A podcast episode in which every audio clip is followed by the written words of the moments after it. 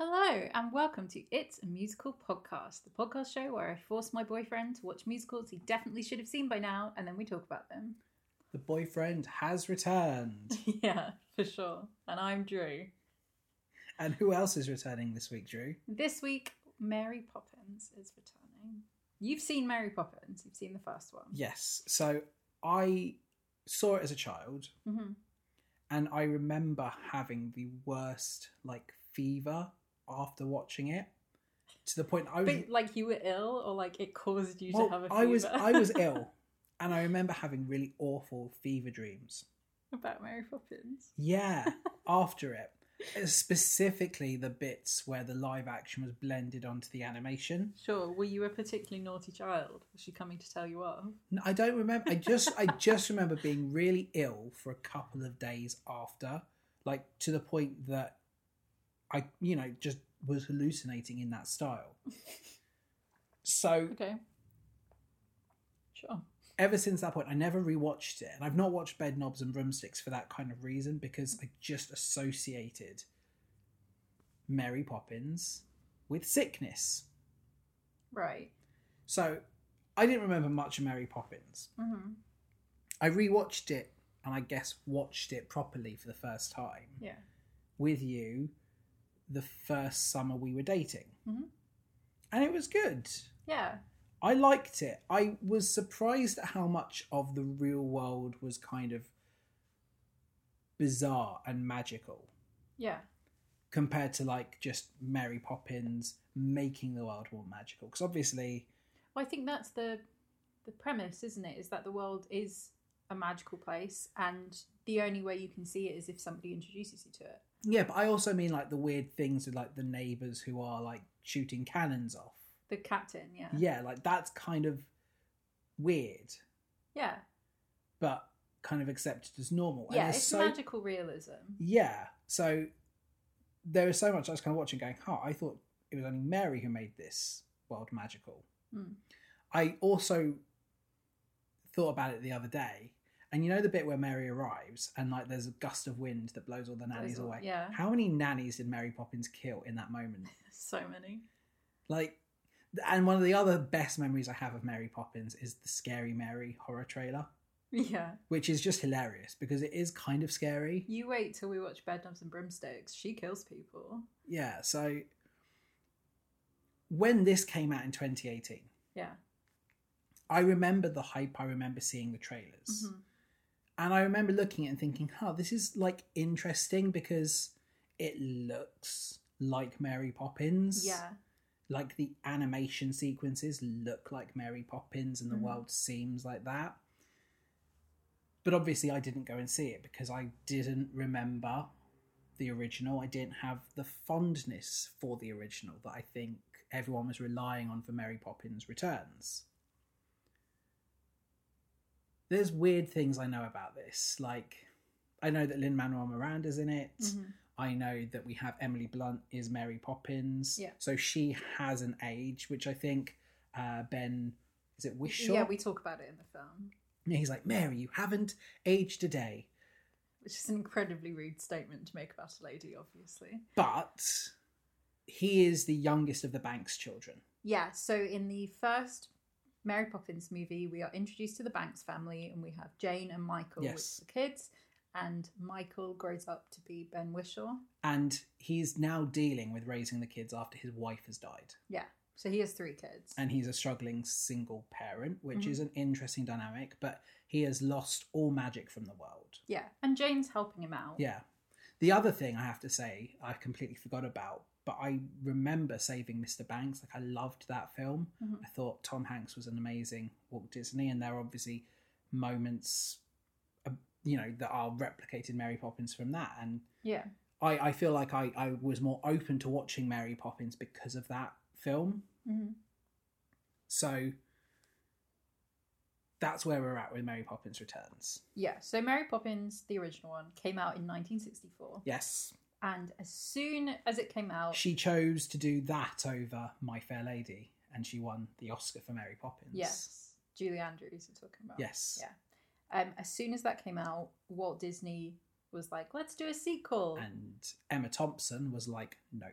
Yeah. yeah, P.L. Travers, who, God, there's like no good people involved in that whole thing. But so we're not going to talk about No, I think if you want to know those about, people. I've seen Saving Mr. Banks, which I feel is a loose kind of biopic of the making of this. It's obviously not definitive, and it's very Yeah. biased. Like we're doing it from the Walt Disney Company's perspective. Yeah, but even like arguably P.L. Travers is the bad guy in that movie. I know, But she comes off way nicer than she was in real life. Yeah, And it's a whole thing. but she hated this. yeah. Oh yeah. For you know, sure. I think the, the Of film course. paints that she was very happy that at least Mr. Banks got the redemption at the end, hence the title. Yeah, and that's based on an actual quote from her where she said that the only good thing about the movie was that it was made clear that Mary Poppins came to save Mr. Banks, Yes. not the children, which is the point, and, And that's fine. Kind of continued with this one that she's Yeah. saving the adults, not the children. Yeah, basically. Although it's like a bit more on the nose in this version. Oh, is it really? Okay. Yeah. So in the 1980s, the chairman of Walt Disney Studios at the time, which was Jeffrey Katzenberg, he asked Martin Kaplan, who was the vice president of the production, to approach Travis again and try again and be like, hey, you know, it's 15 years later, let's do a sequel. And she was like, nope, no thank you. And then another year after that, they tried again. Yeah. She basically just kept saying no over and over and over again. And then in like the mid 80s, she wrote a sequel, a screenplay sequel with her friend Yeah.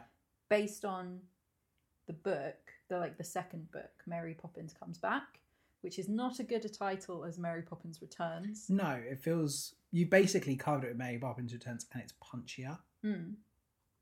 Yeah, they wrote a letter to Roy Disney, which is Walt's son, and said, "Can we please, you know, we're okay with this now. Let's do this film." And they got people to do a treatment of it. Yeah. So they supplied a treatment, sent it back to her, and she rejected it again. Because they changed her script that she'd written. Or... Yeah, but she didn't write it. So she got her friend Brian Sibley to write a script Yeah. based off of her second book.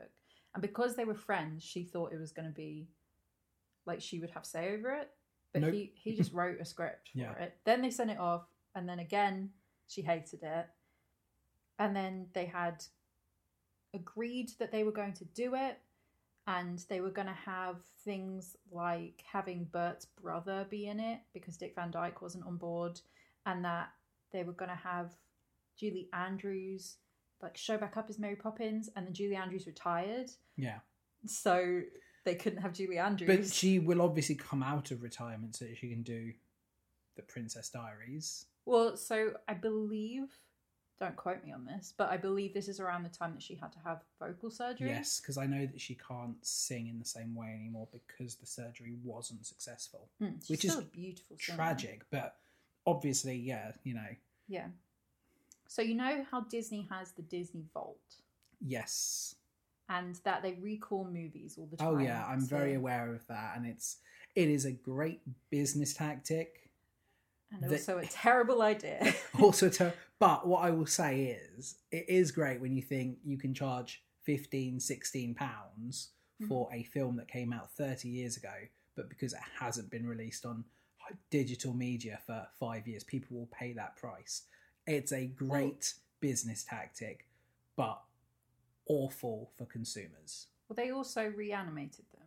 Oh, yeah, like, you know, you get And if you definitive editions, but obviously, if you buy the definitive DVD version in six, seven years' time, you'll have the definitive Blu ray edition. Yeah. Well, so there was a there was a whole thing with the the vault and the remastering of some of the Yeah, older films, specifically Cinderella. They really messed up some of the animation on that, which was a shame. However, so in 2004, Mary Poppins was re-released from the vault from the 40th anniversary Yes. of Mary Poppins, and on the trivia track of that DVD, it ends with the line, One day the winds may change again. And that was them hinting that they were going to make another one, basically. And then on the 14th of September 2015, Walt Disney president at the time, which is Sean Bailey by this point, yeah. said, We're going to do another Mary Poppins film, and I want the production team for Into the Woods to make it. So we've got Rob Marshall, John DeLuca, and Mark Platt. I remember the internet going into meltdown when it was announced. Mhm. I remember there being a very kind of mixed response that a lot of people are like, leave her alone. It's a perfect film. It doesn't need a sequel. And there were a lot of people who were, yay, Mary Poppins returns. So I was like firmly in the middle of that. Was this the same time that they also announced that they were going to do Cruella with Emma Stone? Like it was around that time that a lot of these new projects for the Isn't that next still being made? it is. It's been made. They're just kind of waiting for release because a couple of kids we teach are in it. That's cool. Yeah. That I have no interest in seeing that film. like, sorry, Emma Stone, but like, I just, I, I don't like it when you humanize villains. no. I was interested in Maleficent from the perspective of world building, and I was like, Yeah. but I'm obsessed with fae and fairies and that kind of But I, mythology. I remember there was a lot of a lot of big announcements as well, and it kind of capped off with Mary Poppins is coming back, and the internet was like, "Wow, Mm. So when they announced it and it got greenlit, obviously PL Travers is dead. And they got the approval of her estate to do this. Because at this point, nobody's buying her books. no." So we might as well do another movie. This is the thing. I feel like I'm sure people are still buying her books in the nicest way. yes, but I feel like more people know Mary Poppins as the Disney license than they do I definitely did not know it was a book series until Yeah. I was much older. I didn't know it was a book series until Saving Mr. Banks, hmm which I feel speaks volumes over the perception of the stories. Yeah. What was her opinion? Just because we're kind of talking about it, we probably will never cover. Who The P.L. show. Travers? What was yeah her opinion of the Broadway show? When did She- that happen? She was dead. So Okay, they got the rights from PL Travers, and she only agreed to it if all the creators were English, and then she died. so she never saw the show. No, And when did the show come out? When did it start production? 2004 for tryouts. Oh wow! Yeah. I I honestly thought that was like a nineties. No, so Thing. PL Travers died in 1996, and Cameron McIntosh suggested it in 1993. Okay, Um, yeah. okay, cool. So she, she was okay with it. Doesn't mean she liked it. No, I know. So the casting of this, we obviously we don't have Julie Andrews. I think the idea being Mary Poppins is timeless. hmm Yeah. It must have been. 2016, they got Emily Blunt on Yeah, board. I think she's great casting for this. From what I've seen, she looks like Mary Poppins. hmm I feel like it's a kind of James Bond esque thing that you can accept someone else being Mary Poppins. Yeah. Now, I know Dick Van Dyke is in this. Yeah. However, I've always thought it weird. I've learned since the trailers he is not Bert. No, he's not that. He's the weird bank manager character. He is Mr. Dawes Jr., who is in the original. But one. he's now playing the son of. The, okay, I thought Yeah, he was so playing in the the- same character, which is No. weird that even he has. So in the original film, he plays Mr. Dawes, the bank manager, and Mr. Dawes Jr. is the guy with the goatee. Yes. Who then at the end is like, oh, he died laughing. Haha, brilliant. And Oh, yeah, he does. we doesn't just he? get over that. And then in this one, he's Mr. Dawes Jr. Okay. And so Julie Andrews was asked to have a cameo in this. Yes. and she turned it down because she didn't want to detract from Emily Blunt being Mary I Poppins. think that's fair. because especially for people who are taking their children to see Mary Poppins, she didn't want adults sitting there being like, "That's, the, real, Mary, Poppins. That's her." Yeah. Because to kids, this is Mary Poppins, and if you're a if you're a little kid, I really doubt you're going to notice the No. difference. Emily Blunt does a good job at Yeah, this. I can think. completely understand that. I think that's really good logic. I think it was a big issue with the first ever Peter Capaldi Doctor Who episode that at the end of his episode, the very first time he's the Doctor, we get a cameo from Matt Smith speaking from the past to future Clara. And it just It's kind of unnecessary, isn't it? yeah, when you're trying to let a brand new version of this character stand on their own 2 Mhm. feet, and we're already saying that, like, oh, but we don't trust them completely, so here's the old one. Especially when like Peter Capaldi had already been in Doctor Who and that was a whole thing on its Yeah, own. so I feel like if they ever do a third Mary Poppins film, with Emily Blunt, perfectly fine to let Julie Andrews have a cameo then, Mhm. because at least Emily Blunt has stood on her own two feet and established the character. Yeah. I'm completely on board with that. They filmed it here in the U of K. It was at uh, Shepperton, wasn't Yeah, it? Shepton Studios. They used eight sound stages, and all of the sets were practical sets, except for obviously the animated sequences, including Cherry Tree Lane, Cool. which is in the original one, obviously. There's the park from the original one, and oh, I can't tell you that without spoiling it. Okay, that's Um, fine. basically, the park from the original one has like additions now because obviously time has passed. Yes. So it's that. Is it supposed to be modern England? I can't remember when Mary Poppins won. It's around the time of the suffragettes, so it's 1918, 1920s. Yeah. So is this one presumably the 1940s, 1950s? I would assume so. So this is post-war England. Yeah, it's the Great Depression. Oh, so it's pre-war. Yeah, So it's pre-Second World War. So I it's think o- so. so it's only been 20 years. So it's early 1930s. Assuming that Michael is six in the original Yeah. one, in this he's like in his mid thirties. So it can't be the Great They Depression. talk about the Great Depression, okay. so maybe it's post Great Depression. So it, but- it, it's it's got to be post World War Two then. yeah, Interesting. Okay, cool. So, from what I gauge from the trailers, it feels like the beats are very similar to Mary Poppins one. Like it feels like the story is going to be the same. yeah. What do you think the plot of this one is? She I know comes you have an back. idea. She nannies the kids, but is secretly doing it for Ben Wishaw for Paddington, who has kind of forgotten what it is to be a child. Yeah. He is Mr. Banks.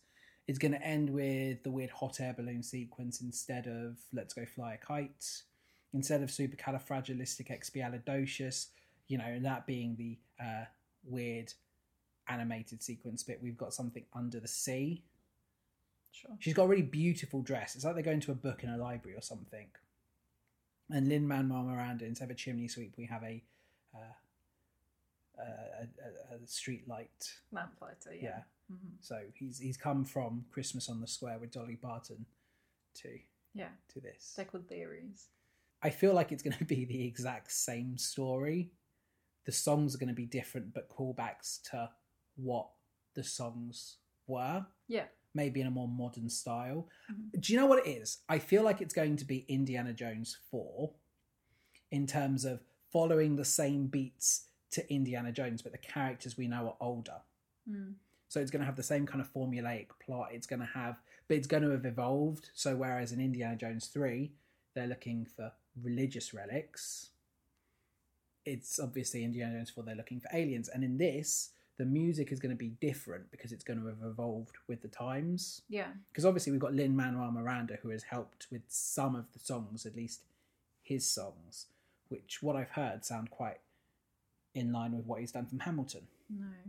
Am I wrong? Yeah. He didn't do He- anything with the music. I thought I thought he at least contributed his bits. Mm-mm. Did he not? No, they were written for him. So Mark Shyman wrote music Cool. of Okay. Hairspray fame, Yes. um, amongst other things. Obviously, he's a phenomenal. Oh, he is absolutely phenomenal. We've Uh, covered him in other songwriter. things as well. I can't yeah, remember now, a bunch but of he's different great. stuff. But he, um,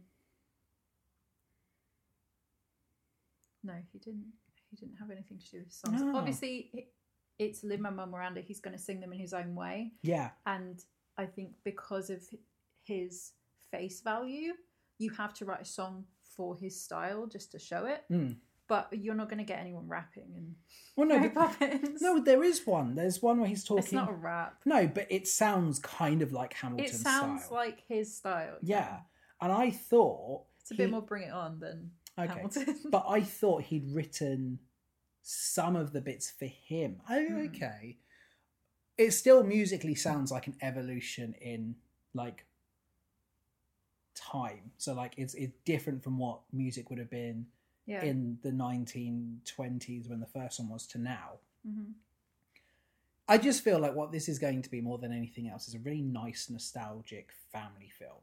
yeah. So one of the things that specifically Mark Shaman has said about this movie is that this is a love letter to the original. Yes. and that they were really worried when they were making this film about living up to the expectations of it. Yeah. And at some point, they just decided, actually, no, we don't want to be ironic and we don't want this to be like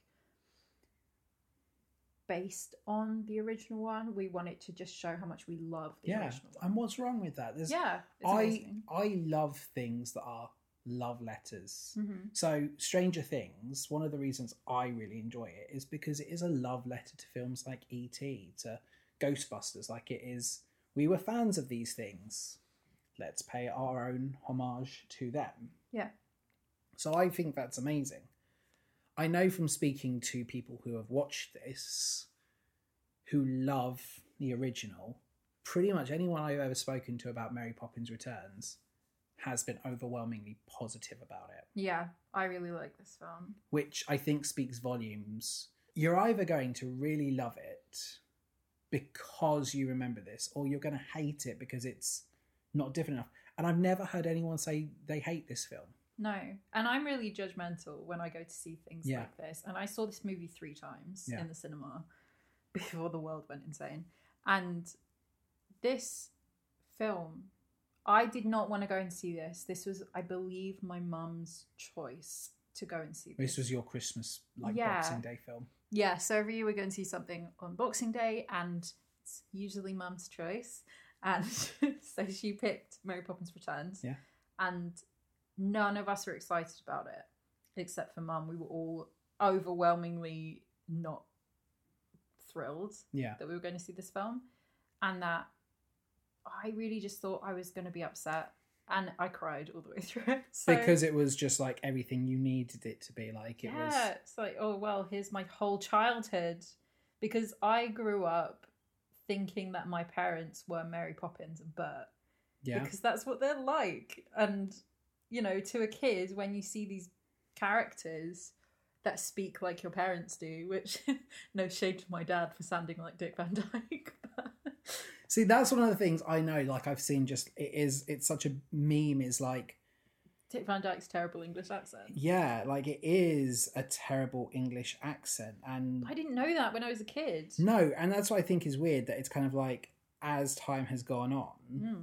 I just think it's very interesting because there are so many good films in 2018. Yeah. At the time, for me, it was all about Spider Verse. I I wasn't fussed about anything else coming out. See, I didn't see that. S- oh, I know because we watched it together, f- you know, when it came out. But Mm. I don't think looking at it, other than Spider Verse, it didn't have any real competition for this will be a bigger film than Mary Poppins Yeah. Returns. You know, Our, in terms of family fare, it's Spider Man, Aquaman, or this. Yeah, and at the time, the reviews of this were overwhelmingly positive. Yeah. It made $349.5 million worldwide, Yeah. which is incredible. Oh yeah. Especially for a sequel that has come like Half 50 a century. years yeah. later. But yeah, Has there been any talk of another sequel since yeah, that there time? has. Yeah, apparently they've planned a third one and that it could be in early development. Emily Blunt said she would come back and do it. However, the Disney chairman has denied that anyone's working on it. I think if they are going to do another one, Hmm. it needs to be Emily Blunt. I feel like a third film with a third Mary could be. Yeah, unless it's made in 50 years, Yeah. I think we're good. No, I know. Okay, I'm. I am really. I think this is going to be a really, really good way to get back on track. Cool. You know, we've had two kind of off weeks. Hmm. I'm worried that this might be Kinky Boots level of one I'm excited to watch, but just Aw. disappoints Don't me. say that. I'm gonna be sad because I'm gonna have a good time watching this. So I, I just don't care. You can't make me not like this. No. one.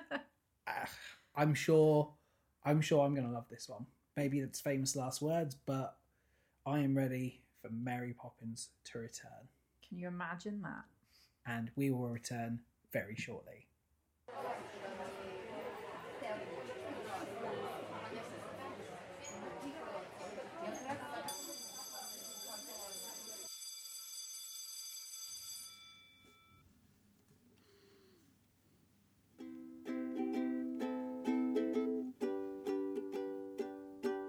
When When the early morning hours have come and gone, through the misty morning showers I greet the dawn. But when its light has hit the ground, there's lots of treasures to be found underneath the lovely London sky. Though the lamps are turning down, please don't feel blue. For in this part of London town, the light shines through. Don't believe the things you've read, you never know what's up ahead underneath the lovely London sky. And we are back. just like Mary Poppins, we have returned. Yes, indeed. That was a lot of fun. Yeah, it's a nice, fun, nostalgic feeling movie, and I appreciate that. Yeah, I am very curious to like find out. So if you are one of like, those people who I'm about to talk about, I'd love to know your opinion. But I'm very curious to know what the viewers of this film for people who had never seen the original Mary Poppins and had just seen this one. Mm. Does it work the same way, for instance? Because I think you have to have seen Mary Poppins or at least appreciate Mary Poppins for this one. I know it's a sequel, but children's films, because this is a family film, there will probably be a lot of cases where you won't have seen the original. And I think this relies on that nostalgia. Yeah, there's a lot of movies or movie sequels that happen later that expect you to have a preconceived notion of something. Yeah. It's like the later Harry Potter movies expect you to have read the books to understand Yes. certain things. And that's fine. But I think with this, they did a good enough job of explaining everything. Like having Jane and Michael tell the children, oh, Mary Poppins used to be our nanny. Yes. I more meant along the lines of this is the same film with the songs matching similar beats from the first one. But I think if you haven't seen the first one, that doesn't matter to you. No, you could watch this as a standalone, but I don't think you would appreciate or enjoy this film the same way. No, probably not. As we talk about this, I am going to kind of mention like where I feel the original Mary Poppins kind of Like the beats. yeah, because I do think this is just the same film Yeah. Mm, with the same story kind of. with a fresh coat of paint. Yeah. That's not a criticism, that's not a bad thing. I feel like a lot of people said that about The Force Awakens, that it was just J.J. Abrams remaking A New Hope. Yeah. It hits the same beats. I would argue that that's probably what a Mary Poppins audience would want. Yeah. I don't think that's necessarily a bad thing. No, here. I'm not saying it's a criticism, but I do wonder how people who weren't fans of the original Mary Poppins would have responded to this. But I think it meets a sort of. Like, obviously, we'll talk about the plot in a moment, but Michael and the children need to go on this journey to remember the journey that Michael went on as a child. Yes. and that's sort of the moral is like you've forgotten how to look at things properly Yes. But adults always forget the magic. yes and we talk about that too Yeah. it's a little bit nonsensical But I feel like, as well, you know, we are still saving Mr. Banks. Mhm. However, it's now michael Michael. But I also feel like Michael has become a modern, at least modern of the time, gentleman. So him being saved is never the same as his father because it's changing with the times what it is to be a father.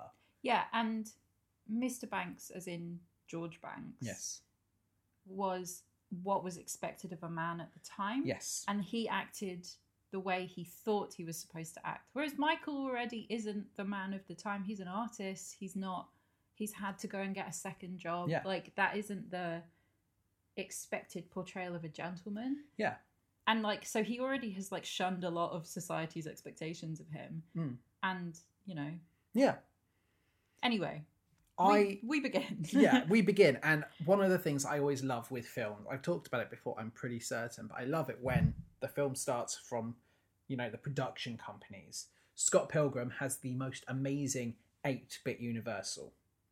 you're already part of the world before the film starts. And with this, we have the traditional Disney castle Yes. set against the backdrop of London. Yeah, and the I park. love that. I think Mhm. it's just a small touch, but you're already part of this world and part of the magic. I wish they would do that more often with the new Disney logo. I know they do it for some films, like Pirates of the Caribbean had a good one. It And- doesn't have anything that different. It's just like a pirate ship or two. It, it still is the Yeah, same. but they're on the river. Like, I appreciate Yeah. that, you know? Yeah, but you could do more with it. And Oh, I agree. I 100%. think if you were to do more with it to, to make it more unique, like could you imagine if Frozen halfway through it just turned into a frozen landscape, you know? Yeah. Like However, I miss Tinkerbell. yes. Like, why is she not here? We're in London. I- Where is Tinkerbell? Yeah. But I really liked it. I think it's nice. Mhm. It's a really good touch. And we start appropriately, I guess, with Lynn Manuel Miranda. Obviously. Emily Blunt is obviously a big name, hmm but do you think at this point in time, Lin Manuel Miranda is obviously one of the big draws because of Hamilton? See, I don't know because obviously we're both part of the musical theatre community. Hi, welcome to our podcast. But like, if you're not into, like, my dad didn't know who he was. Yeah, this is because what he I thought hadn't was seen Hamilton interesting. yet. yeah, Didn't really know anything about it, and I feel like if you're not a big theatre fan or even a small theatre fan, you're not really going to heard, have heard of it, and you don't have to be a musical theatre person to like Disney. no, So it's one of those weird ones that I think to a certain demographic, Lin Manuel Miranda is the draw. You know, Mhm. he's what people are going to be excited to see. And it's great because people who maybe aren't fans of Mary Poppins will have gone to see this to support him. yeah. Because is this one of his f- biggest film roles? Like the first kind of big film role he's had. I guess, yeah. So and I mean, Disney people would have been like, so there's like the overlap, obviously, of Disney people and musical theatre Yes. people. And then there's the like spot in the middle where we are. Yeah. And then there's just Disney people who I guess would only know him as that guy who wrote Moana, yeah, which is super interesting to think about anyway. But I think that's a draw anyway. yeah. I think this is his first real kind of like platform within film. For sure. At least it's the first thing I'm aware of seeing him in or he- seeing him attached to. Because he's obviously since this point done the Golden Compass series, which is fantastic. Yeah. But I do think Emily Blunt, arguably within the film world, is a bigger name than him. hmm But then there are maybe people who are attracted to this film that wouldn't have been conventionally because of his attachment. Oh, yeah, for sure. It's just interesting. He's the first thing we see. And I'm really impressed with his Cockney voice. Yeah. It's one of the things I always find funny and have joked about with Dick Van Dyke is that his Bert is kind of funny, hmm but this felt more organic. Yeah. and I was really quite impressed. I, I personally don't have a problem with Bert's accent. I know a lot of people do. Well, hello there, Mary Poppins. It's not like that though. It's charming and but it's n- but I yeah. think that's just Dick Van Dyke. yeah, and I like it, but it is obviously something I before I'd ever seen Mary Poppins was aware of that as a joke. I was too young to be aware of that. I mean, yeah, I think I saw Mary Poppins for the first time when I was like three. Yeah. So mm-hmm. but yeah, I'm I'm impressed with this, mhm. and I like underneath the lovely London sky. I think it's a nice calm song to kind of bring us in. yeah, it's a nice little introduction. We meet Jack being this jolly fellow, which is great. He is Bert Junior. Sure. So we find out that he was a he was a chimney sweep and now Yes. Oh. he's a lamplighter. Well, because chimney sweeps are an archaic occupation at this point in time. Lamplighters feels like a natural evolution for this birch role. hmm We're not going to have people going up chimneys anymore. Sure. Well, I don't think we did in this time period. I think that's been recognised as I mean, there's still of chimney sweeps fashion. at like Buckingham Palace now. yes, So but not, they're not children. but, But, not in the same way. yeah, no, I know, but like it, it, it still would be happening, and it's still definitely to this day as a profession, but not so much. yeah. But I feel like for this kind of yeah, it's like the next thing. yeah, it, it's it's the right evolution of it. The captain's house was still there, the admiral. I liked that. It was nice to see it. hmm Uh, obviously, the admiral is starting to get frustrated because Big Ben is Five minutes slow, yeah. Yeah. Because he's always on time. And I love that as a character continuation that he, obviously, in the f- original Mary Poppins, harasses everybody by Yes. sounding the cannon. But the fact that he's now this like old grumpy dude yeah, and that Big Ben is slow, that's hilarious. yeah, and it's just nice, simple bit of character. Nice to see him. He's not a focal point, and he never was in the first one, Mm. but it's good to see he's still there. It, it again, it's a weird kind of part to this world. The fact Yeah. that he is just like let's shoot a cannon because where is this cannonball landing? Like, how many people have been injured by a rogue cannonball? It's Oh, they're not actually shooting a cannonball. They don't load it. They just put gunpowder in it to Okay. make a noise. Good, that's fine, but still, Yeah. it's still going on, but it's kind of sad when you think like he's older and more like grumpy. hmm But he was older than George Banks in the first film, Yeah. and George Banks is notably absent in this. Mm. Which like either he's gone and retired and is enjoying a peaceful, you know, life, or probably has passed on. Which Well, makes it kind of yeah. sad, you know. We're starting already with like this really kind of sad undertone. This isn't as fun a world because there's been some real grief for this family. Yeah. Like they really do need Mary Poppins because we don't see the mum, we don't see the dad. We obviously know his wife has passed on. Yeah. Mr. and Mrs. Banks are both presumably dead. yeah, but And- not that long has passed in this time. You know, Yes. Jane and Michael are very young adults to have both of their parents be naturally dead. yes, And I know when this is set, but like, so either their parents died during the war yeah, or or Bedknobs and Broomsticks is a sequel to Mary Poppins, and he just became a nutty professor and moved on with his life. Like I don't know. yeah.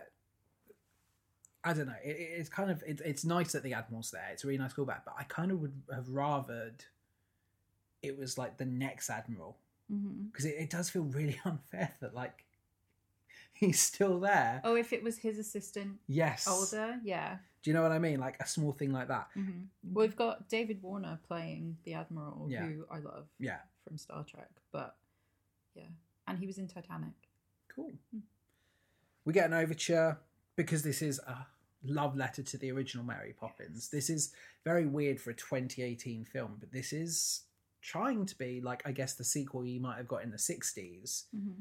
to Mary Poppins. I love overtures. I have a whole Spotify playlist that is just overtures from didn't shows. Oh, know that. Do you know? No. I love overture music, and mostly I listen to it to sort of get to sleep if I need some music playing. But I have a whole collection, and this is on there because it's so Yeah. nice. And I like the callback with the paintings. Mhm. I kind of feel like these are Michael's paintings Yeah. because they actually show the entire plot of this. Well, so in the original Mary Poppins, they're Bert's Yes. chalk drawings. Yes. So that's what they're supposed to be a likeness to. And we see at the end of this movie that the chalk drawings are still by the park entrance. Yeah. So whether or not those are Bert's drawings or whether they're someone else's, I like to think that Yeah. they're Bert's drawings. But because Bert is notably absent as well, but alive. but alive. I have, I mean, more on that later on. We'll talk about that later. we'll talk about that later on. What's great about this overture as well is I, I'd forgotten how phenomenal this casting was. Like I do remember sitting and watching the trailers to this, you know, in the cinema, and I remember thinking like how great this is. I, we hadn't talked about it, but Meryl Streep, Colin Firth, Julie Walters, Angela Lansbury. Yep. That's incredible casting, and we have one of the Sherman brothers is here as well, working. Was he on a consultant basis? or was he actually did he actually help Mark Shyman writing? He was a consultant. Which I think is awesome. If you're going to try to emulate Mm-hmm. Mary Poppins and you have the opportunity to say, "Hey, you wrote the songs the first time round." Oh yeah, for sure. What I love, I, you know, watching um, The Office with you, Ryan the Temp is one of the Sherman brothers for saving Mr. Banks. Oh yeah, he is. And the other one's the guy from Scott Pilgrim. Yeah, which I just loved, and Mhm. it's like cool. Yeah, I like them in that. We need to watch the Sherman documentary on. Uh, We need to watch more Disney Sherman Plus. Brothers stuff as well. I think. yeah, There's a- apparently, what I've been told by everyone who's been watching the Sherman Brothers documentary Yeah. is that apparently they just didn't like each other, which I find so interesting. I don't know whether that's true or not because I haven't watched it yet, Hmm. but I'd be interested to know. Maybe I'm looking that's forward like to a finding out. possible like bonus down the line. Yeah. Seventeen Cherry Lane is chaotic. Mm-hmm. of You know, course. There's obvi- three children there now. yeah, and one less parent. It's like we've we've swapped out a parent for an extra child. Mm-hmm. It's very chaotic. We see that the kitchen's flooded. Yep. The children are so adorable and so well spoken. Yeah, these kids are great. And we very recently, at Christmas, watched all of the Nativity movies Yes. starring the little girl from this. Oh really? Yeah, her name's Cool. Pixie, and she's the Oh kid yes, you met. in, Yes. in Nativity. And she's a great actress, and the boy who's playing her twin is a great actor. I think Yeah. they're both really good. Oh, they're supposed to be twins. Yeah, they're called they call them the twins. I all the didn't. time. Ca- I never caught that. Yeah, I- okay. The littlest one. Georgie, So Georgie, Joel Dawson. Yes, I think, is very similar with what we said about Annie. That not the best actor, not a good actor, but an actual child. but as a result, I'm cool with it because it Mm. has that charm that only a child can bring. However, apparently he was an actual nightmare to work Oh, with really? on set of this movie. There's a, an interview with Emily Blunt where Yes. she said he would purposely mess things up and think it was really funny. Oh dear. And that as a kid, you probably do think that's really funny yeah. and that people are going to laugh. But as an adult, trying to just do your job would be frustrating. Yeah, that is very frustrating. Yeah. And apparently he would go missing all the time as well. He'd just like wander off. Um, I think that's really ironic Whereas the considering child that like wrangler. Mary Poppins is like the world's most famous and best nanny, and Mhm. she couldn't control this child. Mhm. We have amazing fashion sense from Jane as well. Oh my god, yes, we've progressed into my like one of my favorite parts about this movie, which is the super interesting fashion Mm. and color choices. Yes. Because at this point in the movie, for some reason, we're all wearing green, and then it just disappears. Yeah. The longer the movie goes on, Mm. and then we start to get like the more pastel colors and the reds Yeah. and things. As And- the magic is reintroduced to the Yeah, world. it's so interesting. I also like that Jane is basically her mother, whereas, you know, her mum was doing votes for women and Mhm. suffrage. She is very much unionized and let's support the working man and Yeah. labor. Libra. And I think that's very cool that she is her mum and Yes. Michael is his dad. And as they say in the original movie, our daughters' daughters will adore us. Yes. Jeez, Lloyd- That's one of my favorite parts of the original one as well, and that's so just like completely random. Well, we and do great. get a really cool little Easter egg as well. So when they go to throw out rubbish, we get the votes Yeah. for women sash there, and I Oh. just think like it's a small little feature, but you know, like really good. They really thought about the world that we're in. Mm, the continuity. The lawyers are here to repossess, and Julie Walters with a fantastic line: "The wolves are at the door." Yes, and we find out that the lawyers are called Gooding and Fry. Which one was Gooding? Was he the nice lawyer? Gooding is no. Jeremy Swift is Gooding. Fry is Codner Holbrook Smith. He's the nice one. Yeah. and he's a sweetie. Yeah. I want to keep him. Yeah, but they introduce themselves and they say that they work for the company Orgy, Porgy, Gooding, and Fry. Yeah. And Jane laughs, obviously, because that's a ridiculous name. Yeah. Because obviously it sounds like the nursery rhyme. yeah. I mean, if you say it loud enough, it surely sounds atrocious. Yeah, and they they don't get it. No, they don't. So So too sensible. Michael is very, very muddled. Obviously, he is grieving, and it doesn't feel like it's been that long Mhm. since his wife died. He's forgetting groceries, he is off stride, and he admits that, but he now needs to pay an entire loan by Friday at midnight, Yeah.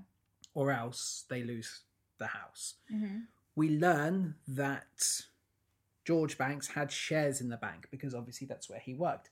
And if Yeah, and he was a like a higher yeah, person in the bank. if they can find these shares, that will cover the loan. So presumably, are they gifting the shares back to the bank, or is it that it would look bad for the bank to take something from a shareholder? I I, don't. think if you own shares in the bank, that means that you should be getting money Yeah. from the bank making money. But I think it would be them returning their share Well, this and is it. being like, They "Here's- never actually we'll pay it unders- off with this." they never actually explain why these shares are going to save. I don't think children are going to sit and watch a thing about like, No, but like just a small bit of oh, we can sell the shares and that writes off the loan, or yeah, I think If- it's them you know. them returning the shares. or just will- if you are a shareholder, we can't do this to somebody who owns shares in this bank, so that will save the house. Mm.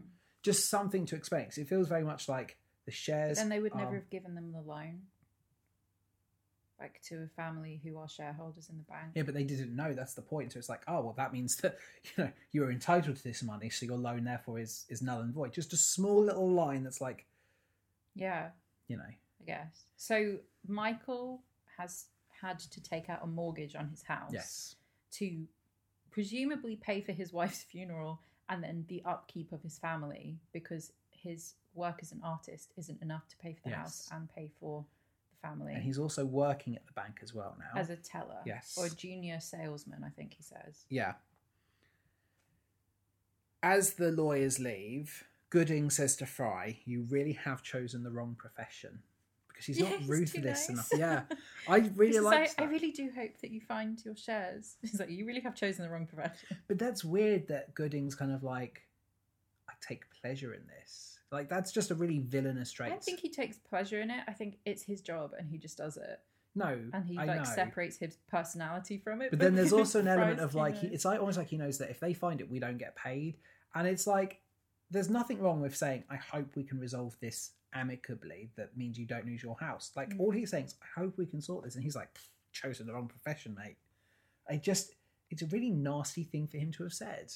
And I Yeah. think it's good because it establishes Fry as the nice guy. Like Mhm. we can we can work with him. Yeah. Michael hasn't told Jane this, which I guess is at this point because he is more in that what society expects a man to be, that the man sorts the affairs out, Mhm. which he's obviously then going to become more progressive as the film progresses, I think. Yeah. But yeah, these children are so old beyond their years. Like they go out, they're far more responsible than Michael and Jane ever were. Yeah. And obviously, that is a result of the hardship they have been through. They have had to become self sufficient and grow up. Mhm. They have lost their childlike wonder. However, we can still afford a maid slash cook because Ellen was It's the same one from the first Mary Poppins. yes, but played by Julie. Walters Obviously, now. yeah. Uh, Mhm. But I wonder. But also, she's old and a bit. I wonder if she would be taking less money or even not taking a wage at all because of her loyalty to the family and knowing full well what Was she- Michael's been through. Yeah, that She- might explain why she's still there. She's a live-in Yeah. cook, and She's probably, yeah, not getting a wage for, or at least very much is getting a wage but secretly putting it away. I, I that's how I justified it to myself is the fact that she cares too much for this family and she's oh yeah, like it's not his fault and she's old and she's got a house to live in, she doesn't need a retirement fund. Mm. because she'll just live there until the end. yeah, basically. That's what I thought anyway from it. Like like you say, I Mhm. wonder how she's getting. on. I love her character in this. Yeah, like she's Julie so cute. Walters is just I love Ellen. fantastic i- uh, in anything, but in this as well. Mm-hmm. Yeah, We go to a conversation. Um, you know, this is a very different song tonally to what you'd expect from Mary Poppins Returns. Mhm. This is kind of the um, da da da da. If you want this choice position, yes.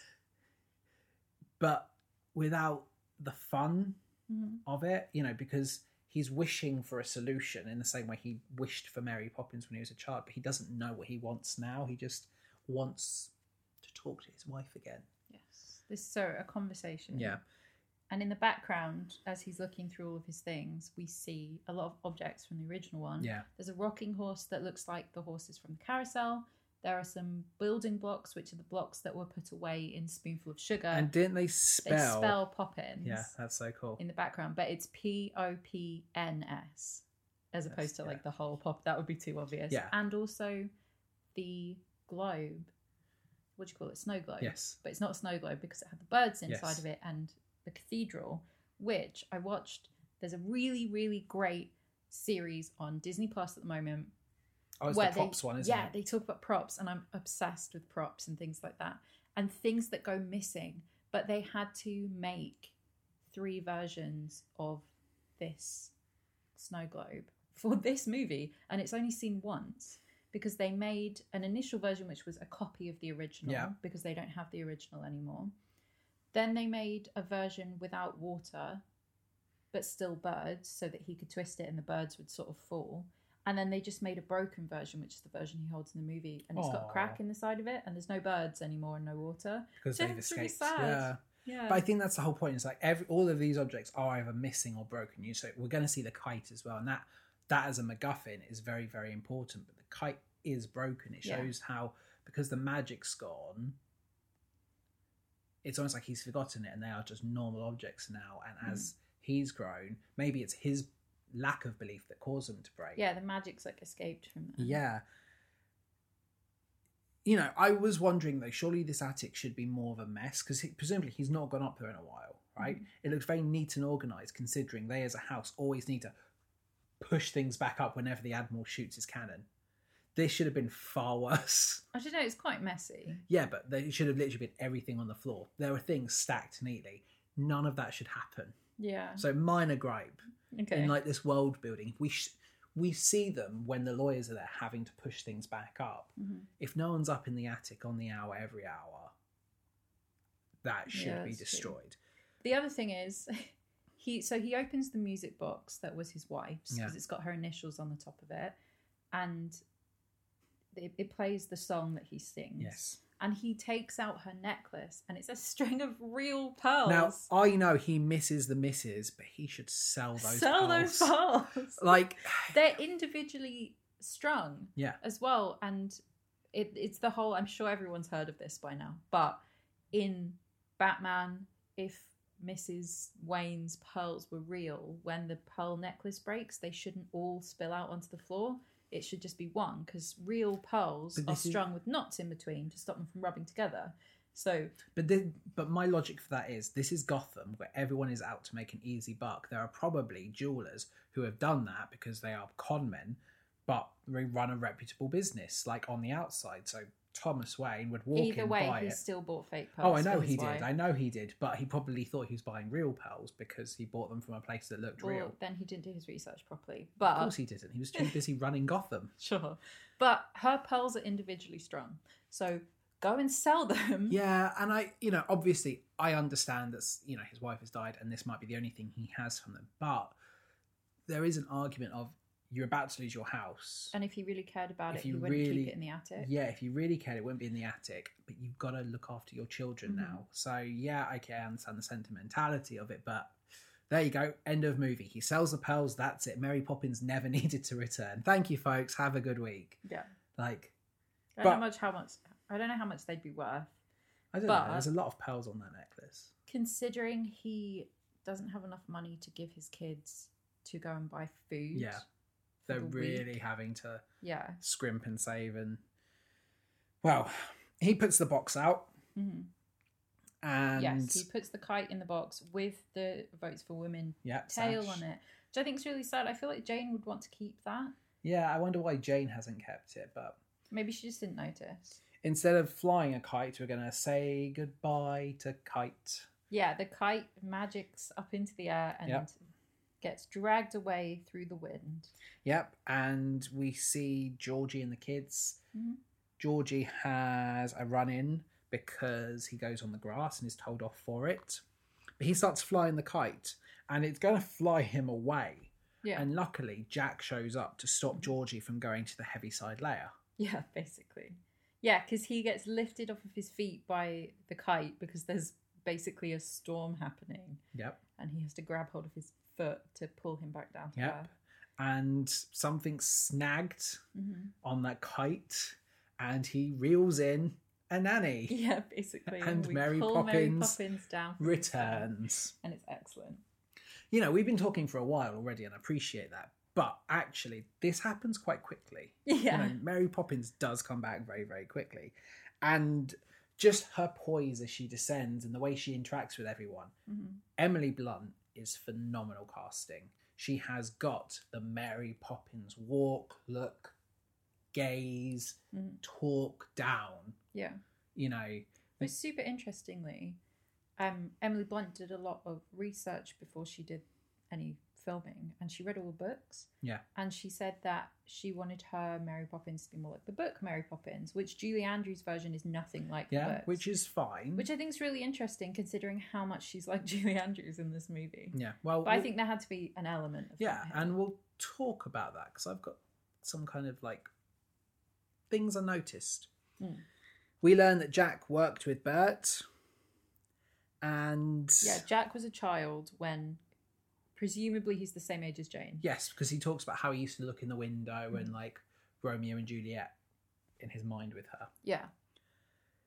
The kids go home and Georgie explains that he fished himself a nanny hmm and they remember her. Yes. And Michael's incredibly rude because he insists you haven't aged a day. And she's like, How incredibly rude. How incredibly rude. Mm. Yes, and we get a call back to her lines from the first movie where she says that Michael needs to close his mouth Yeah. because we are still not a codfish and that Jane is still too inclined to giggle. But it's not just lines.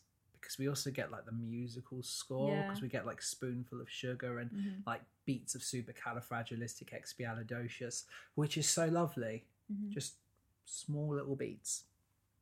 And she's here to look after the Banks children And the Oh, kids say, and "What and us?" them, yeah. because she's still. It's almost like she's still nannying them. That's Mhm. her mission. But obviously, while she's here, she's going to look after, you know, the other children. yeah, the ones that are actually children. But Michael has forgotten the magic, and they're talking. There's a really nice shot as he's talking with Jane. They have their back to the stairs, and we just see Mary Poppins going "Oh, up. Up the staircase, yeah. Up, so they're up. talking about how nobody's hiring, Oh, nannies anymore. anymore. She needs us. Yeah. and it is something that I have always thought. I've seen this movie so many times now because I think it's brilliant. Yeah. But there are some weird asides throughout this film where Mary Poppins has these sort of sad moments, and it's one of them is here where they where Jane is saying to Michael, "Nobody's hiring nannies anymore," and she looks quite upset. She's looking at herself in the mirror, and she Mm. just sort of does this little side glance. And it's like, oh, what does that mean? Yeah. Tell me. yeah, she's been out of work for a while. yeah. I like the bit where she's just walking along. She bumps into Ellen. Ellen goes, "Hello, Mary Poppins," Ellen, and she goes, "Hello, Ellen." Hello, Ellen. Like just like Ellen thinks Mary Poppins has never yeah, left, she thinks she's just been here the whole time. and she's talking with the children. The children are kind of like, "We don't need a nanny. We're okay. We're self-sufficient. We're Mm. we're grown-ups," as opposed to Well, they've never had a nun, a nanny, or never had a nun. Never had a nun. They've never had a nanny or a governess or anything. Yeah. Their mother taught them how to look after themselves, which is fine, and presumably she also taught them yes. as well. Yeah. So the first thing that Mary Poppins is going to do is she is going to bathe the children, Mhm. and that will, you know, Yeah, because they crawled through a bush Yeah, to get they're like, "Oh." well- Georgie back. we had a bath this morning. Mhm. And she's like, No, they say so. They say mother always had us take our bath in the evening. Oh, Mary what I think is the Poppins perfect time to have a bath is when you need a clean. says, when you need to be clean. Yeah. But yeah, they're, they're ju- just too responsible at this point in time to accept her. Yeah, they're and Ellen says a line earlier on when they go out into the park that, oh, what little grown ups you've become, which is really sad if you think about it, because they're at the oldest, eight or nine. Yeah. like at a push. Yeah, and it does make it sadder that this world is, is kind of the way it is, you Mhm. know. They've not even got grandparents there to take over the place of mother so that they can continue being children. They really have had to just grow up. Yeah. So we get Can You Imagine That, which is Spoonful of Sugar. Yes, and we get the best practical effect I have seen in recent history, Yes. which is that Mary Poppins makes the bath. She pulls all the stuff out of her magic bag and puts it in so that the bath will become magical. And they are kind of like, wow, what is going on here? Like the Mhm. children are instantly impressed. And this as a song is what I was wanting that so far I felt like we kind of lacked. Like obviously, Lovely London Town is good, but a conversation. is sort of sad and depressing. Exactly. But this is what I was wanting from Mary Poppins Returns. Yeah, and then we have a dolphin pop up out of the water Yeah. before the bubbles appear. Not yet, you've missed your cue. No, not yet. And then Georgie says, No, no, I want a bath. So Mary Poppins helps him in and he slides down into the bath. And they made a set where the bath has a trapdoor in the bottom of it and they could basically just fill it up with foam Yeah, that looks like bubbles on water so that the kids can just slide a down very cool underneath the effect. stage. But the kids all go down head or like feet first, and I think the boy goes head first. yeah. And Emily Blunt goes backwards. Mhm. And there's a great video of her doing this because they all come out just completely covered in foam, obviously. But it is really, really good. So one of this is the first time I noticed it. This Mary Poppins is more fun. She's very self-aware of what she's doing, but Mhm. is enjoying it. You never really got that with Julie Andrews that she was just prim and proper. Yeah. This I Mary mean- Poppins stops, smiles at the camera first before going back there. She's like, Allons-y. Yeah. Yeah. she's taking pride in it's like I, it could be a case of it's been so long since she's done this and she misses it, Mhm. or B, this is a different Mary Poppins. No, I think it's that she's missed it because. Well, as as they say. So apparently, this movie is set four years before the outbreak of World War Two, yes, because the original one was four years before World War One. yes. So she's probably not been doing a whole lot during World War Two, or she's been in World War Two, uh, World War One. Sorry, Yeah. like she's been at war. so this is what I was kind of thinking is when I was trying to watch it, I was trying to figure out what the timeline is because I couldn't remember if the first Mary Poppins was pre World War One or not. So I couldn't remember that. And we've obviously we've mentioned the Great Slump, which is the Great Depression. So this is taking place in the 30s. Mhm. If this is four years before, so this puts it about 1935, Mhm. and that you were saying uh, Mary Poppins, the first one, was four years before World War One, Mhm. which would put it at The fact that you can remember all these dates. I'm gonna get amazes this me. one wrong, I think potentially, but would put it at 1910. Sure. So that means 25 years have passed, hmm approximately. Yeah, because Michael was like six in the initial one, So he's 31 here, hmm which I think's about right. is about right. he will be sent to war in four years. Well, probably not because he's the main caregiver for these children. But they have a female living female relative Interesting, yeah, and a housekeeper, yeah. you know. Well, Cherry Lane is certainly being And also, they live in central London. Yeah, is They're going to be being part sent of the Blitz, somewhere isn't else. it? Yeah, it's kind of scary when you think about what's going to happen just right after. this movie, yeah. Well, he might have another child in between, and then secretly these are the Pevenseys. doubt it. They changed their name to Hmm. the Pevenseys. Yeah, it- to get back on point, like this is a really fun sequence. Mary has missed this, and it's quite nice to see her enjoying the magic Mhm. not a slight on Julie Andrews. She's amazing as Mary Poppins, but this is a different Mary Poppins. I mean, in fairness, the stakes in the first one are a lot higher. because they're saving Mr. Banks. Yeah, and you know She- he's kind of becoming an abusive dad, Yes. and he you can see that his son is starting to go down the route of wanting to be like his dad, Yeah. and that that's not a good thing. yes. So like we're dealing with abuse in that Yeah. one rather than moving house. See, which this is, is- awful. It's yeah. still bad, but like She's just there to tide the children over whilst the adults do what they need to do. she's there to rig everything so that we'll be fine. Yeah, it's w- yeah, like there are It's no real great. stakes in this one like the last one. Yeah. Yeah, I feel like you get the sense in this one that she knew how this was all going to play out. Yeah. The other thing I like is the costumes in this sequence are amazing and I Mhm. do think that Sea Mary looks very pin up. Whereas In her again, bathing suit. Yeah. and and it's still very tasteful, but it's far more kind of pin-uppy than our original Mary Poppins, who was a lady. Mhm. Does that make sense? Like, and I feel like it is the evolution of the times. Yeah, and it's more to do with like accurate costuming. Yeah.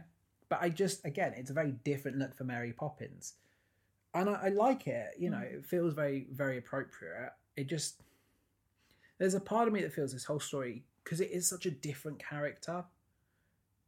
This could have been a screenplay for a non Mary Poppins themed film, and they Yeah. just added Mary Poppins intellectual property for it. Mm. Michael can't find anything. He's looking for the, the shares. He can't find anything. He does take it out on the children, hmm and you know it's clear he's lost something very important. And he goes away, and Mary Poppins does the cleaning, and she tells the children, cleaning is not a spectator sport. Yep. She magics everything away, and she tells Georgie, put this in the bin. hmm And he finds a drawing. Yes, of their family.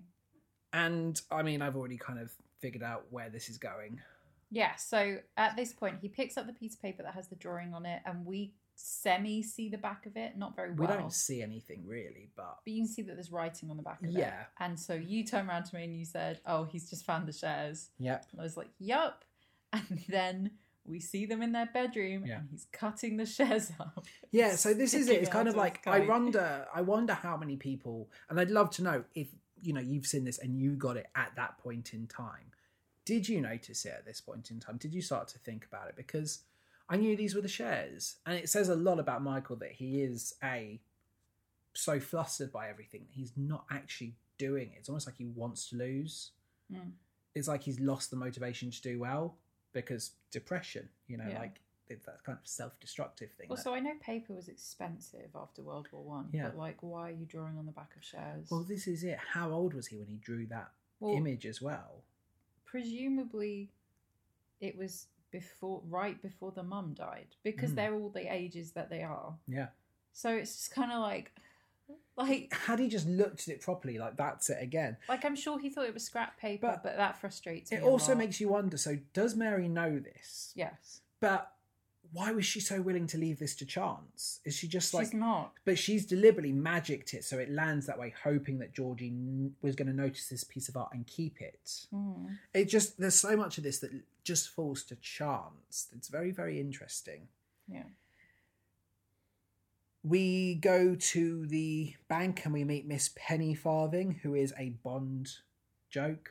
You know, that I thought was interesting because you got money, penny, and Pennyfarthing. i think that's a great name I think it's a great name. And we meet Colin Firth, and he's the villain. and he's dressed as george banks Yeah, I, I, I thought, oh, he's the villain. I said, oh no, he wants to help them. That's fine because he's he's listening. He's taken over from Uncle Dawes, and he's of course we will find these shares and we will help you. We can't have the Banks family being kicked out of their house after everything your father did for this bank. Mhm. And he calls in for the record of the stocks. And he can't find it anyway. He goes, we will get to the bottom of this. And he wants all of George Banks's old files, and he promises you, I will stay here until the the final stroke of midnight Friday because we, we do want to help you. Mhm. And Michael and Jane leave, yeah and then Colin Firth's smile turns to a frown. He tears it out and throws it in bed. Oh my god, he is the villain. yeah, we find out he pretended not to be able to find their page in the ledger and he just rips it out and throws it in the fire. Somebody else's shares are on the Yeah. other side of that page. That three second sequence was like exhilarating. like I was like, oh, he's the. stakes. I was like, he's the villain. I'm like, oh, he's not the villain. Good, I love you, Colin. Firth. Oh my god, he's become Hugh Grant in Bridget Jones. Like the transformation's complete. yeah, so he's Mr. Wilkins. Yes. And he's Mr. Dawes Jr.'s nephew. Which is a connection, I suppose. Yeah, I mean, it's probably going to be a family business, isn't Yeah, it? Very, for very sure. loosely. Yeah, because Um, in, in the original one, it's Mr. Dawes, which was Dick Van Dyke's Yeah. old man character, and then his son, Mr. Yeah. Dawes Jr. And Mr. Dawes Jr.'s now giving it to his nephew, hmm but he said that Mr. Dawes is kind of losing it. He's he's not fit to run this company, so I've taken over. hmm We uh, start shipping Jack and Jane, Yeah, we do. yeah, and we also watch Georgie cutting the shares, and I'm just like, you idiot boy. No, this is the best way to keep it safe for this whole movie, But it apparently. doesn't keep it safe. But yeah, it's. I think if you notice that these are the shares, that is painful. I wonder how it is if you haven't noticed these are the shares yet. Mhm. And well, so I had to point out to you that he's cutting it up because you don't really know notice. what it is with the shares, which is Mhm. a shame. Like it should be more important. And you know, as soon as you you do, I just put my head in my hands, like, oh, you idiot boy. And now the children are arguing over the the bowl that's yes, been left to them. the Royal Dalton Bowl, yes, which their mother has always said is priceless. and they think that's cool. We'll sell they it think and that we'll means it's, save everything. Yeah, worth something. But Um, Annabelle thinks they should sell it. John says it's mother's. We can't touch it. Yep. And then he agrees, oh, actually, it's probably worth something. And then Georgie is and like, then Georgie "No." sees that they're holding it and is like, no, that's mother's. It was her favourite. Put it down because he's the most irritating child in this movie. Yeah, I didn't think it was supposed to break. Having you t- tell me now that he was a nightmare on set, I reckon he actually broke it He by just broke accident. it and and they're they like, wrote it we'll in." write it in. Yeah, oh bother. Yeah, so Mary Poppins and Jack are just having a conversation out on the balcony and they can hear the kids arguing and they're just like doing the adult thing where you just carry on and you're like, I'm just Yeah, ignoring it. because he's telling Mary about how he would always like look up and smile at Jane, and she'd smile back, and he remembers that fondly. Yeah. And then you hear the smash and they both freeze and Jack goes, Well, that can't be good.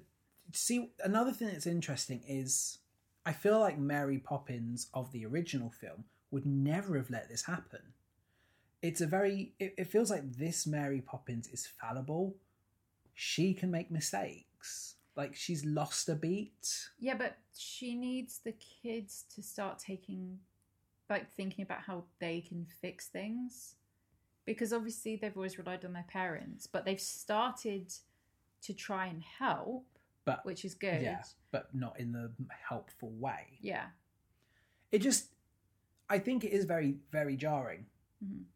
Mary Poppins is practically perfect in every way, and she could always preempt. And obviously, she has a plan; she knows what she's doing. But sometimes you're watching and just think, especially Jack's reaction, they're like, "Oh, that didn't sound good." Yeah, but Jack doesn't seem that fussed by it. He's like, "Oh, that didn't sound good. We're gonna have some fun here." Yeah. Like, It just it's kind of like, hmm, she can make mistakes. This version of Mary Poppins. hmm. The bowl talks and tells on the children, and we do get the Royal Dalton music ball. yeah. So uh, Mary Poppins wants to know who broke the bowl. They blame Georgie, We- obviously, yeah. which is fair. Um, and then we discover that so on the side of the bowl there's a painting of a horse and carriage, and the wheel has broken off. Yes, because by knocking it down, the wheel's broken because it's a real world bowl. I love that. Yeah. I thought that was really cute. So Mary Poppins is like, "Well, you you broke it, kids. You're going to have to fix it." Jack, do you know anything about fixing wheels? And Jack's like, "I can give it a go." So we just go magically into the world. of Yeah, so the this is bowl. us going into what will become the supercalifragilisticexpialidocious sequence because they are Mm. going into the painting in this case, the bowl. I think the animation here looks so much better than it did in the first Mary Poppins, obviously. obviously, but I think I'm very glad they didn't just try to completely replicate the first Mary Poppins. Do you know what I mean? Like they've let the animation evolve. Oh, he, the director had to fight so hard to get this style of animation. I think this looks nicer and I enjoyed it more. The problem with I, I really don't like that sequence in the first Mary Poppins. It's a great sequence, but I don't like the animation. It kind of makes me feel ill when I watch it just because like the layering of live Yes. action onto the animation makes me feel sick. Yeah, and that's because the way that they were doing it at the time. Obviously, now it's all digitally Yes. put on, even though it's hand drawn animation, Mm. which it was for the original one. At the time, what they would do is they would basically they would film the movie, and then they would draw the penguins, for example, Yes.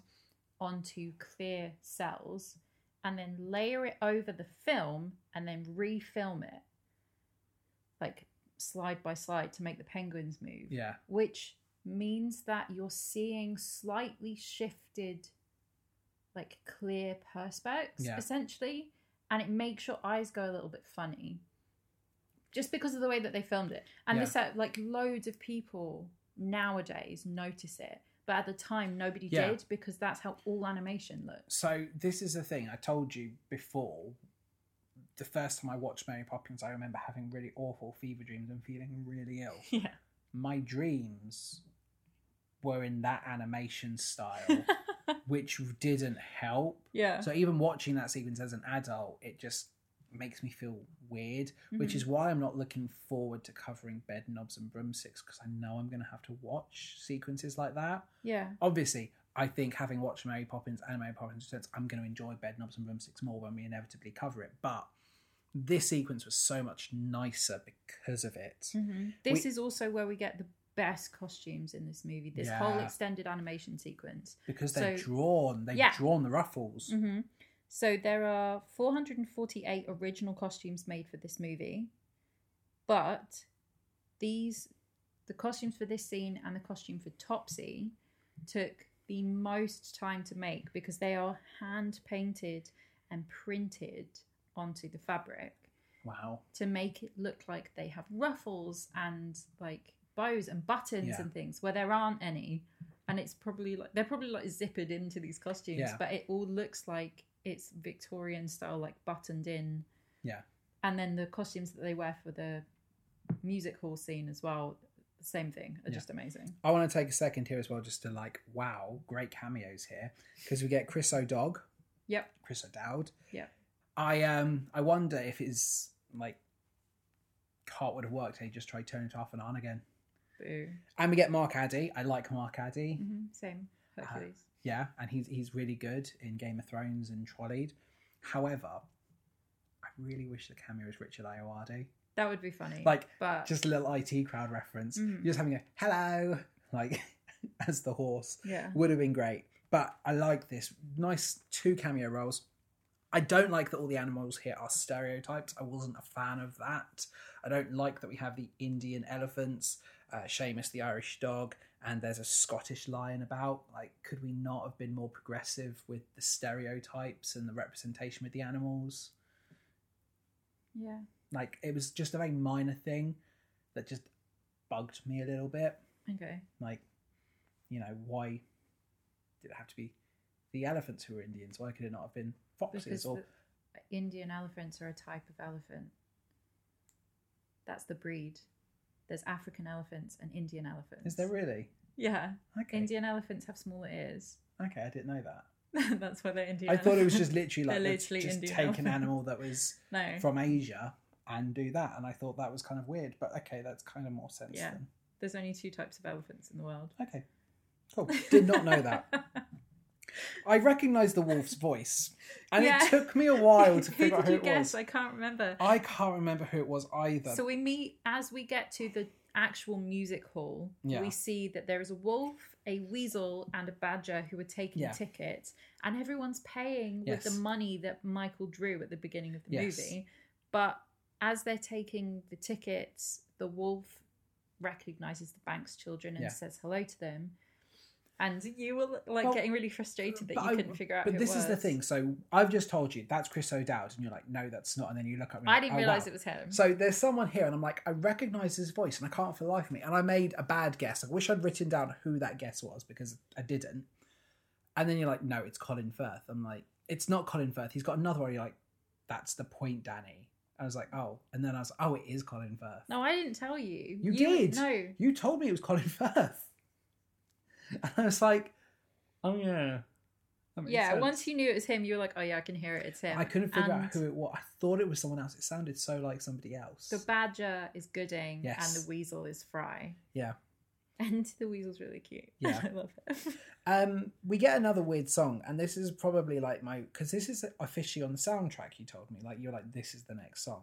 yeah, so we get a really weird thing here. So we have the song Royal Dalton Music Bowl, Yeah, and then it turns into Music Hall as they travel to the music which hall. I just counted as one whole song sequence. Oh my together. god, this song is so nice. Yeah, but it then plays in goes into the flamingos singing their little end part of Royal Dalton Music Hall, and then we get Jack introducing Mary Poppins, which is what the song's called on the Yeah. soundtrack, and it's literally Jack says cubs and bears, doves and like crows.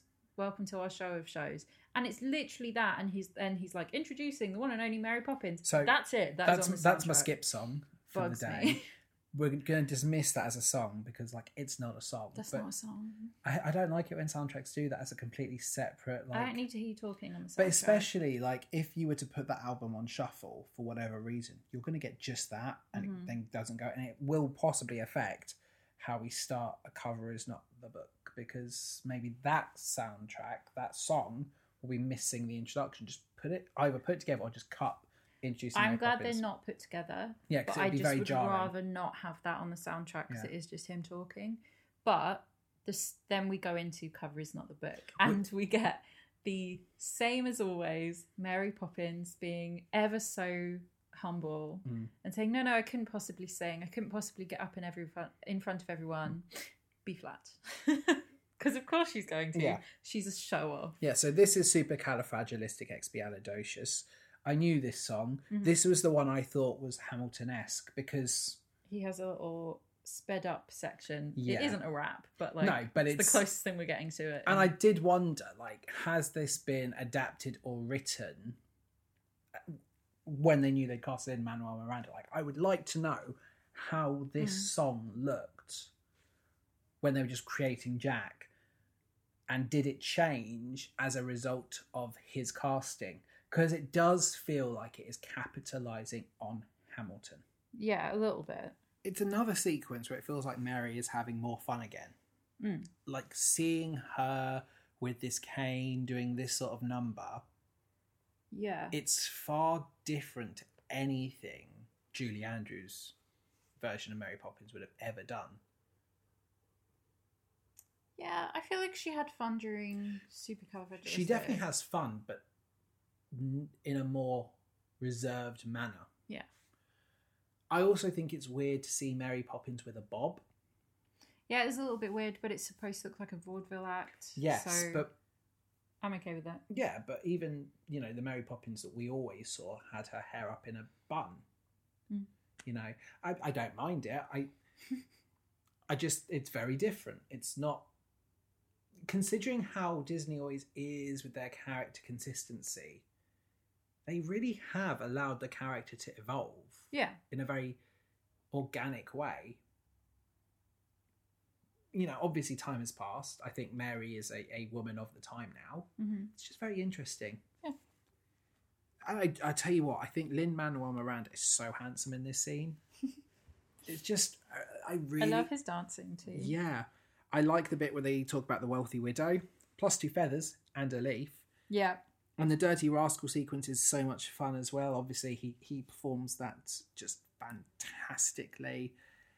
And yeah, this is a really fun number. The choreography is great. The blend with the animation and the use of the penguins it's is so nice. yeah, uh, absolutely fantastic. And I'll I think have to show you the video of how they filmed the live action Yeah. for this, specifically the stairs at the end, yeah, because they have a bunch of actors in those green like morph suits oh really being all the animals. cool. So that they knew where to put them for the animation, but it's just so funny. I think that this is one of the most important sequences in the film because, you know, the supercalifragilisticexpialidocious sequence is iconic, hmm and this is the follow up that people want.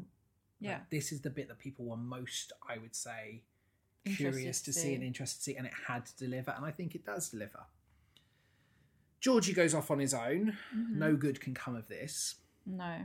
And we see that they've stolen the nursery Mhm. from, you know, the outside world and taken it into the bowl. And Georgie think that that's wrong, and they've now taken Georgie. Yeah. It felt very wind in the willows here, you know, with the car and you know the wildwooders like stealing Mm-hmm. but Seamus and Clyde come to the rescue. Now, again, this is another thing that just felt weird, is because I don't feel like Mary Poppins of the original film would ever allow the children to be in danger. And this does feel very scary because we never saw the Banks children in Yes, any we did. danger, did we? I was prepared to argue with you about No, that. that's fine. I don't remember seeing them in danger. yeah, So- no, and I was genuinely scared as a child of the scene where Michael and Jane run through London and they keep bumping into people. There's an old lady who offers to take them home, but she's so scary. Yeah. And then they run around the corner, they run into Bert, and they're screaming because this man that they Oh. don't know has just grabbed them. They don't realize it's Bert. I yes, I do know. oh the my bit you're god, it talking scared about me now. so much as a child. Yeah, I. Yeah, okay. And I find that scarier than this because that could actually happen to you No, I as know. a child. I- Somebody grabbing you out of nowhere Yeah. when you're lost, you're already upset. Yeah. Like that can genuinely happen. Which to is children. scarier, but this just felt like there was an actual like mortal danger. I don't know. It just it just felt like Mary's definitely not herself. So I, I don't know whether it's because I'm an adult now, unfortunately, or whether it's because this sort of thing never bothered me as a child. Yeah, But I have enough faith in Mary Poppins to know that as if she's going to let them get hurt. But also, the scene for me goes on for way too long. I don't like car chases in movies. I'm not interested in it here. And also, I don't like these kids enough to care about this. I am here for Mary Poppins' story to find out what happens to Jane and Michael and whether or not we get to keep the house. I don't care I about. tell these you what, I, kids. I actually think you're you're right. There's you know everything's going to work out. Yeah, because she's not going to let anything bad happen to them, even though she's busy getting her applause Yes. back at the theatre. But- But, like, She's also made it very clear she's not here for these children. She's here for Michael and Jane. mm, And even though we're spending time with the twins and Georgie, yeah, it doesn't feel like Mary is actually that invested. she's not that invested. and in you're them. right like there's no it being a kids film we know everything's going to work itself out so the suspension of disbelief is bad but yeah the level of investment in the children isn't the same I'd be interested to hear from a kid about what they had thought about this scene Yeah. specifically, and I don't know any children, so like, yeah i really liked that colin firth had cruella de vil eyes i thought that was a nice kind of disney oh, I throwback. love that. Yeah. That was so great because that was scary in Mm. Cru- in uh, 101 Dalmatians when the animation when she did that, and it was it's scary here. Yeah. It's that old Disney animation that can actually make you scared and uncomfortable. yeah but not for these kids. Mm. If he was going against another animated character, I think it would be more scary. Yeah. You know? they all fall off the bowl They and fall over the edge of the bowl, yeah. they wake up and mary's like that was just a very interesting nightmare Yeah, she says that Georgie was having a nightmare and that he lost. What was his giraffe called? Whatever his giraffe is called. i don't remember It has a name. yeah And he thought he was he thought he'd lost it and it's just in bed next to him the whole time. But all the bank's children realise they had the same nightmare. Yep, they noticed that on the bowl the painting now has Mary Mary's- Poppins' scarf yeah. wrapped around the wheel. But they're resolving that they are going to get the bowl fixed. There's a Mhm. chip in it. They're going to get it sorted so that they can sell it. Yep. We go to the place where the lost things go, which is. I feel like this kind of serves the feed the birds It's sequence. feed the birds and stay away. Yeah, because we don't really get a proper feed the birds part to this. No. but it feels very much like this is what we're going to do this is how we're going to move forward and it's placed in the same kind of way you know Mm. nighttime and i recognize this song from the trailer I, Mhm. you know this was the song they're using yeah yeah, So this is the song that was performed for this film at the Academy Awards. Yeah. And they asked Julie Andrews to perform it, but she turned it down. She said she didn't want to. why would you ask her to perform it she's got nothing to do with it like that's It was just sort of a Disney celebration thing yeah in that they didn't want to have Emily Blunt perform it because she was in the audience. It was supposed to be like having a guest star come and sing. But I think that would have been a little bit out of place. So Bette Midler did it instead. fair but that kind of feels like hey emily blunt tried to be mary poppins but we preferred the original so she's going to sing this song better like Yeah, it was just supposed to be like a tribute. kind Yeah, of but it thing. doesn't work, does it? Unless you had like a mega mix of Emily Blunt coming and doing this and then cutting into Feed the Birds and you put them together. Or you have Emily Blunt start singing it, and then Julie Andrews comes on and joins her. Like that would be cute. Yeah. But Bette Midler did it instead, Which is and it was fine. I think uh, great. as a compromise, it's better to do it that way. Mhm. It just it feels very weird to me that Yeah, super weird, isn't it? like because I thought this was good and I think Emily Blunt's done a great job, but I just feel like that's a little yeah. disrespectful to be like Well, it's like so. After Frozen Two came out, we had Adina Menzel and a bunch of other singers yes, perform Into the Unknown. Was it Into the Unknown or Show Yourself? I think it was Into the Unknown that got the Oscar nomination. Yeah, so they performed that at the Academy Awards. The year before that, or however many years before that, uh, Moana performed Yeah, How Far I'll Go, Yeah. and she got hit on the head by the wave. Like that. So they do it every time they bring out a big movie. oh yeah, because they had the Muppets do Man or a Muppet. Yeah.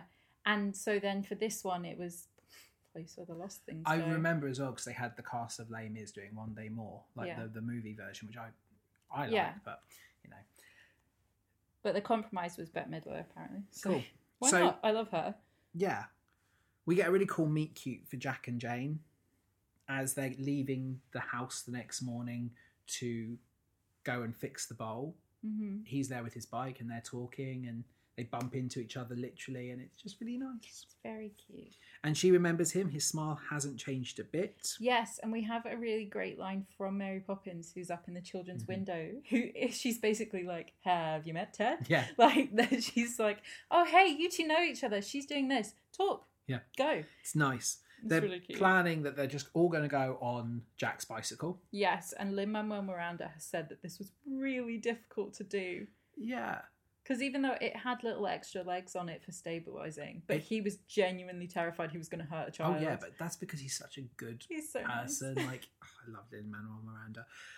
One of the children, I, I can't remember which one it was, but they ask how much Mary weighs. It's the little boy. Is it Georgie? No, Or- it's it's John. John. He says, "How much do you weigh, Mary Poppins?" And she's like, "Really?" How rude. And yeah, she's perfectly balanced as all things should be. hmm She weighs apparently exactly the same as two small children. Yes. So that's good. Good to know. So we're going to her cousin. Yeah, Topsy, who's a Topsy. character from the books. Now, this is the laughing man sequence. Yeah, I love to laugh. Uncle Yeah. Albert, yeah. yeah so this is just that sequence Mm. and meryl streep is Cousin Topsy. cousin topsy That's an interesting accent you've got there. Where Yes. are you from? And she goes to answer, and then Emily Blunt's like, We don't know. She Now- just did an accent for this. she's obviously using her umbrella Mm. which i like the way it's been so this is the first real time that we get some use of the umbrella and i've noticed it's had a redesign it's the same thing but it's had a redesign Yeah. and it also opens doors Oh, yeah. So this is a this is a book reference. okay so Nobody would know this, but like it's a book reference. Hmm. but it opens the doors now i'm i finally started to figure out why this mary poppins is so different she is still the same mary poppins are you about to do a Doctor Who thing? oh yes she has regenerated Mhm. she's redesigned her sonic screwdriver because Mhm. that's what her umbrella is it's just a sonic screwdriver It's not. She's a witch. That's her one. well we also established she has time lord magic because her bag is bigger on the inside than it is on the outside which is also a witch thing. Okay. Mary Poppins is a Time Lord. She has regenerated. She's got a new personality. She's still the same person. She is a Time Lord. That is Mhm. my new canon. And I know people have that canon already, but I feel like that's how this works. Yeah. So Because she is so different. And I think that's because she is a brand new Mary. And that's just my way of doing it. Because when everything else is kept the same, it's very weird that her umbrella isn't the same. You're telling me how much they've gone to the level of trying to recreate the snow globe to make the props look the same. Mhm. So why is her umbrella different? so that Emily Blunt has her own one. Exactly, because she's a brand new Time Lord Mary. Sure. I don't. I don't care for that theory, and I didn't care for it when it was made about the original film. But I know, but I don't think we need to merge Disney and Doctor Who. I don't think. At we- some point, they'll buy it. I'm sure. But you know, why not? yeah, Disney owns everything. So when when she does that with her umbrella and she Yes. opens the door with it, the umbrella is really sarcastic and says, "Oh, why don't you use me as a can opener?" In the books, She does. she uses the beak of the bird to open things all the time. Cool. So it's just a, a nice little reference. This whole sequence, turning turtle, topsy turvy, everything is oopsie daisy. This is amazing. They sent all of the set dresses out Hmm. into London to find items for her shop. They Yeah. were all bought from like That's cool. um Knick knack places. yeah, and antique places and then they bolted all of them to the ceiling of the room. Nice. So the room is actually upside down. Yeah, I think this as a sequence and as a set piece is phenomenal, but it just feels so filler. Like, Yeah, but so did Uncle Albert. yeah, no, I know. And it's a very long movie at like two hours and nine, two hours, 19 minutes. Like, it's a very long family movie. hmm And I, kn- I felt it at the same time with the first Mary Poppins, like Uncle Albert. It obviously serves a point to the plot, so it can't be filler because it, it does help move the plot forward. No, it's the same as the original one. He was in the book Yeah, and they decided to keep it in because PL Travers said they had to. yeah, And it's the same with this one. It's a book reference. It fills that same space Yes. in the movie, so we're keeping it in, even though it's the weakest part of this they film. could have had Jack look at it. In the Yeah. same way that like Bert could Mm. do everything, Yeah. he had all the jobs. If Jack had been, if Jack had looked at it and been like, "Oh, I'm really sorry, kids, but this isn't real," Yeah. um, but I'm sure your mum, I'm sure it was priceless Yeah. to her. All you've got to That's say a is really nice yeah. All you've line. got to say is sometimes priceless things have no monetary value Yeah. because it's the memories that they inspire. You know, just something like that. Mhm. Meryl Streep's fantastic in this bit, you know, and the Mm. dance is great and the scenery is great, but it just, like Uncle Albert, for me, goes a little long. Yeah. This is Emily Blunt and Meryl Streep's third film together. Into the Woods. Mhm. What's the third? Devil Wears Prada. Oh, of course it is. Yes, Yeah. I love Devil Wears Prada. How could I forget that one?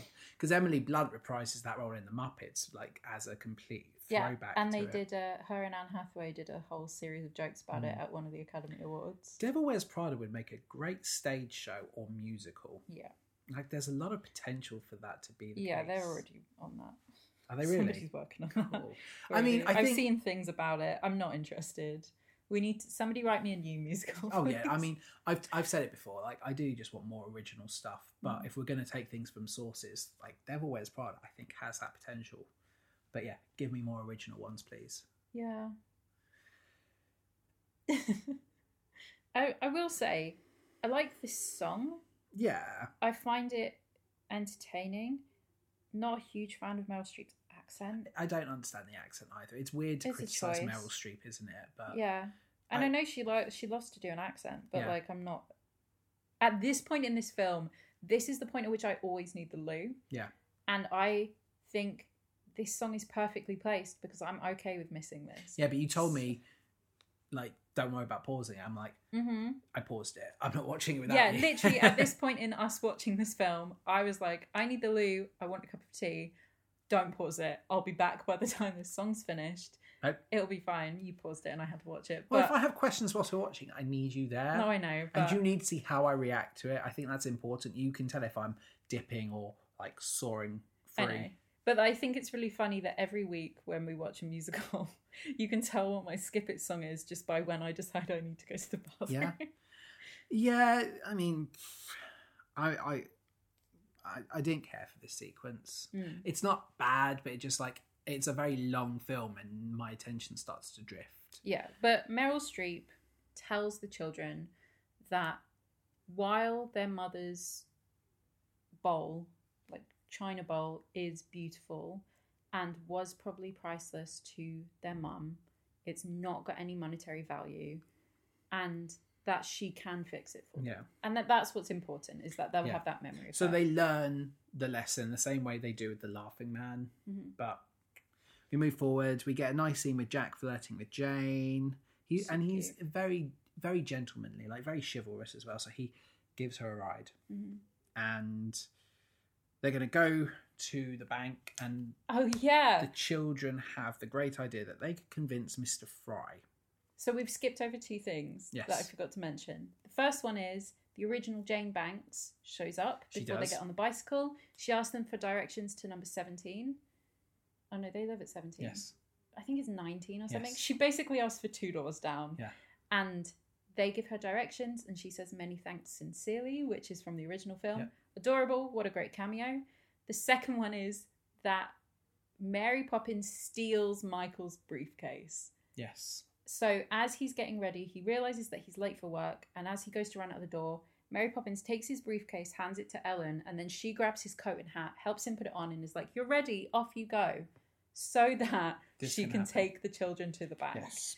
and we can hit the same beats as the original movie. Yeah.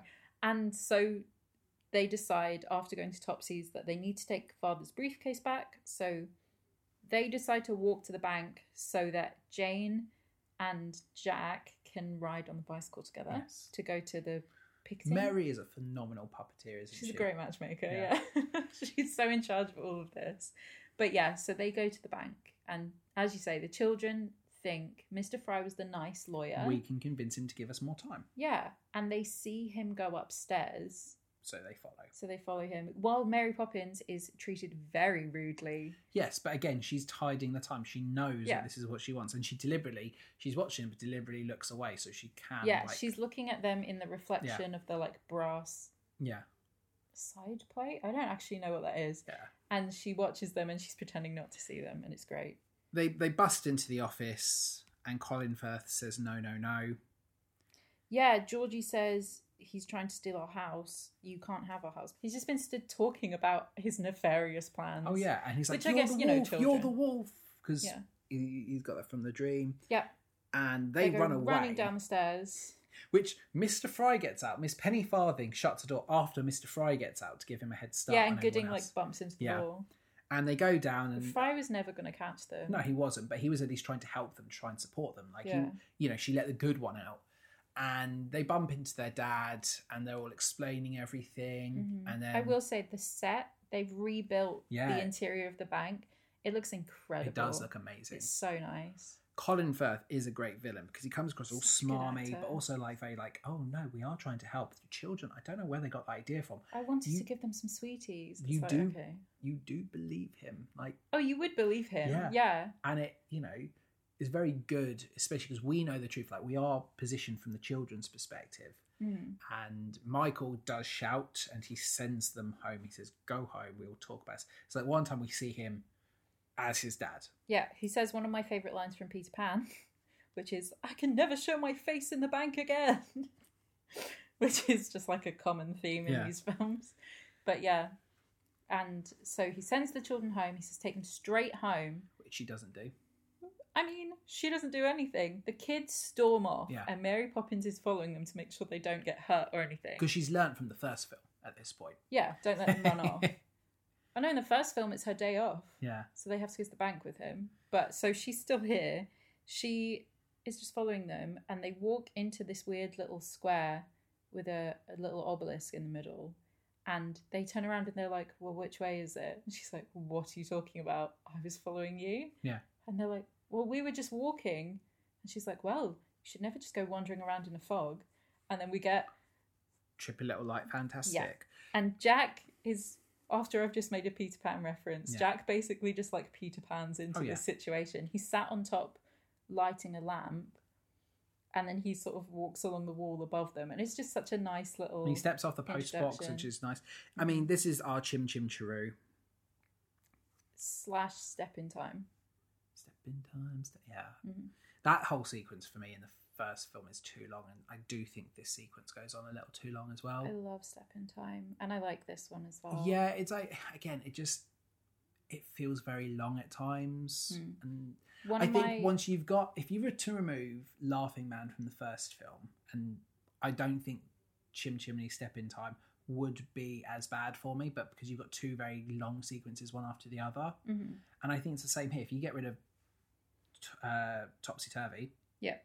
this sequence is, is more palatable but you've you had two very long sequences that just are kind of self-indulgent in a in a row Yeah, I get that. But so one of my favorite things after this movie came out, like the summer after this came Yeah. out, I couldn't drive yet, and my friend would drive me everywhere, and we would just play this song at like Mm. top volume and Yeah. sing it. It was great. it's it's a it's a good song hmm and i think it's better a better song than chim chimney chim chimney Yeah, i really like as well the choreography and i like the bit where they come in and you got all the lamp lighters and the illumination of them and they they come up yeah. We find out that lamplighters are called leeries, which is a Scottish yeah term they for invented lamplighters. cockney rhyming slang Even though none of the Cockney rhyming slang in this song is real Cockney No, it rhyming isn't. slang. I also think Mary's red suit here is the most authentic, like Mary Poppins we've Yeah, had it's so nice. far. It's beautiful. Mhm. And you were telling me that there's a reason why she's finally allowed to wear red.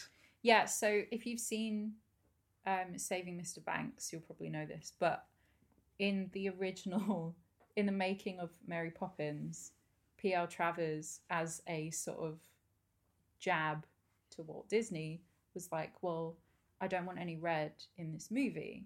And it's in Saving Mr. Banks, but apparently this Yeah. is a genuine thing that she said to him because obviously everything in Disney is red. And once you think about that, you can see it everywhere. So in Mary Poppins, the original one, She wears a red bow tie as part of her costume, which Walt Disney managed to sort of sneak in there. Yeah. But the only time she really wears a lot of red is in scenes that P.L. Travers had no control Yeah. over, like the musical numbers where she wears her, wears her red coat, and like the animated numbers where she Yeah. wears her red and white dress. Yeah. And I like that a lot. Basically, anything that P.L. Travers had anything to do with, she's not wearing anything red. This is a good old sequence, and you know, obviously, it is a lot later now. You Yes, know, they I haven't always gone- needed to see Mary Poppins on a BMX. Yeah, they have. Oh yeah, they have the weird like you know Matt Hoffman BMX Yeah. We sequence. do some pole dancing, then we do some parkour and Yeah. some BMXing, and it's great. Yeah. But after this whole sequence, all the the lamplighters escort the Banks children home, Mhm. and Mister Banks was worried sick. The making of this scene. So Yeah. they all dance down Cherry Tree Lane with lit torches Yeah. for lighting the lamps, and everyone in this scene has an actual lit torch except for the children. I was gonna say I watched the children with theirs. I was like, oh, that looks dangerous. Yeah, no, theirs are animated, Good. but everyone else is a real, including Lynn Miranda's. Like he had a real lit torch to dance with. that's so awesome. Yeah. Imagine doing that though. I'd be so scared I would accidentally set Oh, a yeah. child on fire. You probably have had a lot of practice with it. yeah. Stuff and nonsense. Nonsense and stuff. you filled their brains with stuff and nonsense.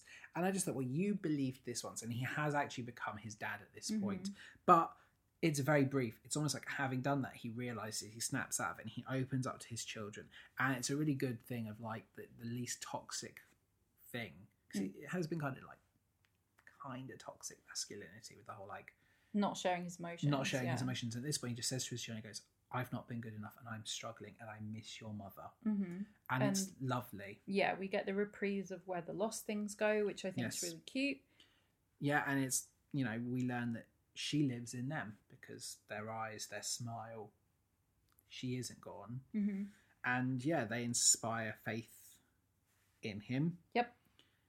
And We decide We- that we're just moving out. yeah, we've cut forward, and it's very much all all the lamplighters are there. Jack and the gang have tried to help find the shares, but to no avail. hmm That's it. The house is empty. They've given up. Yep. So they pack up everything into a moving van, Yep. and the neighbours come say goodbye to them. They the woman do. with the dog comes say goodbye the to admiral comes down, says goodbye, them. Mhm. And Ellen says that she's going to go live with her sister, Yep. who, you know, in my head canon is Christine Baranski. sure, She's the only one from Mamma Mia that hasn't shown up yet. So for sure. it's Christine Baranski. hmm which- Yeah, she's going to yeah. go stay with her sister, and then the kids have packed their own stuff. They come downstairs, and we see that Georgie has brought his kite with him. Well, what's happened is, as about to leave, Georgie goes, "Oh no, I've forgotten the kite." And I go, "Well, you've got go grab it very quickly." And he goes up and he grabs it, and he, they're like, "Oh, you I'm fixed like, it. yeah, You Mike's like that patched was it." my kite, and he holds it up to look at the patching. You used my old art." yeah, you cut my drawing up. I mean, it was in the bin, but Yeah, you but- know, And then he he's, holds it up, and you see that on the back of it it says certificate of shares, and he's like, "Oh my god, "How long have we got?" Well, it's seven minutes to midnight. yeah." Damn. But we can't get there in time, and Mary Poppins says, we can turn we back. can time. probably do something about that. because kids she's a like- time lord. Kids are like, yeah, she can turn back time. And the parents are like, what? Okay. Yeah. So they send Jane and Michael off in the van with the kite to go to the bank. Yep. And, And- we're now watching E.T. or Stranger Things. Yeah. So all the Learys on their bikes are riding for uh, Big Ben. Yes. This whole sequence is beautifully lit. Mhm. And we also cut to the bank where they are waiting for the last stroke of midnight. Credit to Colin Firth, he is a man of his word. I like it when villains have like integrity and honor. Mhm. Even though it changes, he's true to his word. Yep. I like it when a villain is, I'll give you that. They're still a bad person, they're still the villain, but at least they give you plenty of time to to do it and, and stick to their word. Uh, but he doesn't actually want to I know he doesn't. because Mr. Fry says that, oh no, so you did promise that you would wait until the Yeah. last stroke of midnight. And Colin Firth's like, I know. But this is one of those weird things. Is because it's at this point he's winning. He knows he's won, so it's that honor. And obviously, this is going to change later on. And I like that because you're like at this point, oh, he's got honor. No, he hasn't. Yeah, and he's only waiting so that he can say that he did. Yes. It's not because he actually wants them to do it. No. It is- this is exactly, it, and it will change. It, it, it's you only sing when you're winning. You know. Mhm. We learn why it was so important that the admiral's time was established Yeah. because they're going to turn Big Ben and put it on the right time. Yeah. I don't like heights. So this Hmm. sequence is terrifying to me. Like even when you have a scene when you're looking down, it makes my legs feel wobbly. I just thought it's appropriate that we get Lin Manuel Miranda in the heights. Yep, for sure. Do you know two fun facts about this Yeah. scene? Fun fact number one: the for those of you who are not English or of the UK, you might not know that the clock is not called Big Ben. It's Big Ben is the name of the bell yeah. that is inside the This Oh, Queen, is the Elizabeth Tower. Queen Elizabeth Tower, and also. Queen Elizabeth Tower has been powered by electricity since 1906. There is no reason why it should be gaslit. So Jack should not be able to turn the lights off. yeah, but this Or if isn't he can, there should be a big switch on the wall. this isn't our London. No, I know that. so I but, feel like... you can get away with that because this isn't the London of the real world. No, I know. I just think it's funny. Oh, it is really funny. That like, you know, I know they're they're Learys and everything's gaslit, so it being Yeah. a gaslit tower makes sense for them to know how to work it, yes. but at the same time, like electricity exists. Exactly. Yeah. and there's no reason why you wouldn't power that by electricity because realistically if something goes wrong you're just going to blow up big ben because it's gas Yeah, it's true. You That's know? true. but that's why it was changed to electricity in 1906 is Yeah. because that was really dangerous so just just my fun fact and then mary poppins does something really irritating Right, there, it suffers from Lord of the Rings syndrome here. yeah Um, you've got this really tense sequence. They're trying to get up there in time, and it's not quite working. And they're like, "Oh no, we're going to run out of time." And and they've done so much, and it's really tense. And then Mary's like, "Well, yeah jack gets up there he turns the gas off the lights go off on big ben yeah, which Colin Firth notices Yeah. Big Ben's gone dark because he thinks it should be midnight. So at the point at which the lights go off, that is midnight by the five minutes off Big Yes. Ben time. So Jack sticks his head out of the little hole in the clock face and is like, uh, how are we going to do we didn't this?" think about this part. Yeah. I was just getting up here. Yeah. And so Mary Poppins flies up yeah, so and just changes the time by five minutes. just like the Eagles in Lord of the Rings. So she could have just done this the whole time. hmm She could have just flown Jack up there to do the gaslit thing, hmm and everything's fine. personally, Yeah. I think Mary Poppins is just really lazy with her magic. Oh yeah, She literally was like, I could have done it, but I probably just wanted to has a see what you guys would barometer do. as well, like. The importance level, Yeah. you know, bath time really high importance. Well, I just more meant like a quota of how much she can use per day Oh, without sure. having an adverse effect. Mhm. And she's had a very magical day. So, Yeah. well, we actually haven't seen this day, so who knows? I, you know, there's no chime of midnight, but Colin Firth is looking at his watch. He's like, well, that's midnight. But Well, where's the I make chime? it midnight. My clock's never slow. he could have just been like, my watch is right, so screw you. Yeah. But, you know, he can't. And But also, he looks out the window and he sees that Jane and Michael have arrived. he's like, go barricade yeah, the doors. He sends Gooding and Fry down to hold the doors closed and lock them. Yep. And they're like banging on the doors, and Fry does not look Help! happy. He's Help! so upset. Oh, He is. He doesn't like But it. he just goes, Jane, let's fly a kite. Yeah. And they're just hoping that he'll see the shares in the kite. And you just got this great shot of Colin Firth just looking, just glaring at the camera as his kite is in the background. He's just like, I can't see you. I can't hear you. I'm not here. La and la then la it la la. blows in through the window and lands on his desk. Yep. Fry decides to be a good person. Okay, but this is this is a big kind of plot hole because there is there is a length of time in between everyone getting into his office with the kite. Why does Colin Firth not just hide the he kite? doesn't know it's theirs. He doesn't He's- see he doesn't see them with the kite. Yeah. He doesn't see it behind him out the window. We established that. So when the kite flies through his window, he probably just assumes a kite has flown Yeah. through his window. He doesn't he isn't inspecting it. I mean, he could have just. Why is it not being thrown out his window? Is the kite giving that much of a fight because it's Mary's magic? Yeah. So they burst into his office. And they're like, it's the shares. Yep. Mary Poppins and the children arrive with Jack. But we're told it will still be valid so long as all the bits are there. So naturally, a bit will be missing. And sure enough, a bit is missing. Sure, sure enough, the most important bit of it, Yes. the is part with the signature. signatures from Mr. Dawes, Mr. Dawes Jr., Yeah. and Mr. Banks. Yeah. But he's a good dad and he's like, Do you know what? We don't need our house. Come on, kids. We'll be fine. You know, we like, get my favorite trope in a movie about parenthood, which is that Colin Firth says like, "Oh, basically tell your children to shut up." he's like, Well, No. and he's like, "Those are my children. Don't you dare talk to them like that." Love it's it. the Molly Weasley bit, isn't it? It's just like, Yeah, how dare you? Yeah. I love it. Okay, so we finally get Dick Van Dyke. Cool. Yay.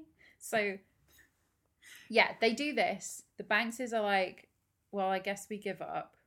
Like, Yeah. okay, fine. Do you know what? You win. We're like, we've got each other. We're happy. So they start to leave the room, and then Dick Van Dyke comes in as Mr. Dawes Jr. and is delightful. He instantly fires Colin for justice. Mm-hmm. We get a reprise of Little Light Fantastic. Now, I call him, uh, he does a great dance. he does a great I love dance, it. but I don't think that's Mr. Dawes. You I think it's Bert? I think Mary's called in a favour. Mary rang Bert and was like, hey, Mary's like- you know how you really look like Mr. yes, Dawes? yeah, and like he's not aged that well because he knows the Leary song, Mm-hmm. which I think Bert would know. Yeah. He's Bert, and he's shown up because he looks like Mr. Dawes, Mhm. and basically Bert is now in charge of the bank, For sure. and there's no reason for this to work. He's just been called in a favour.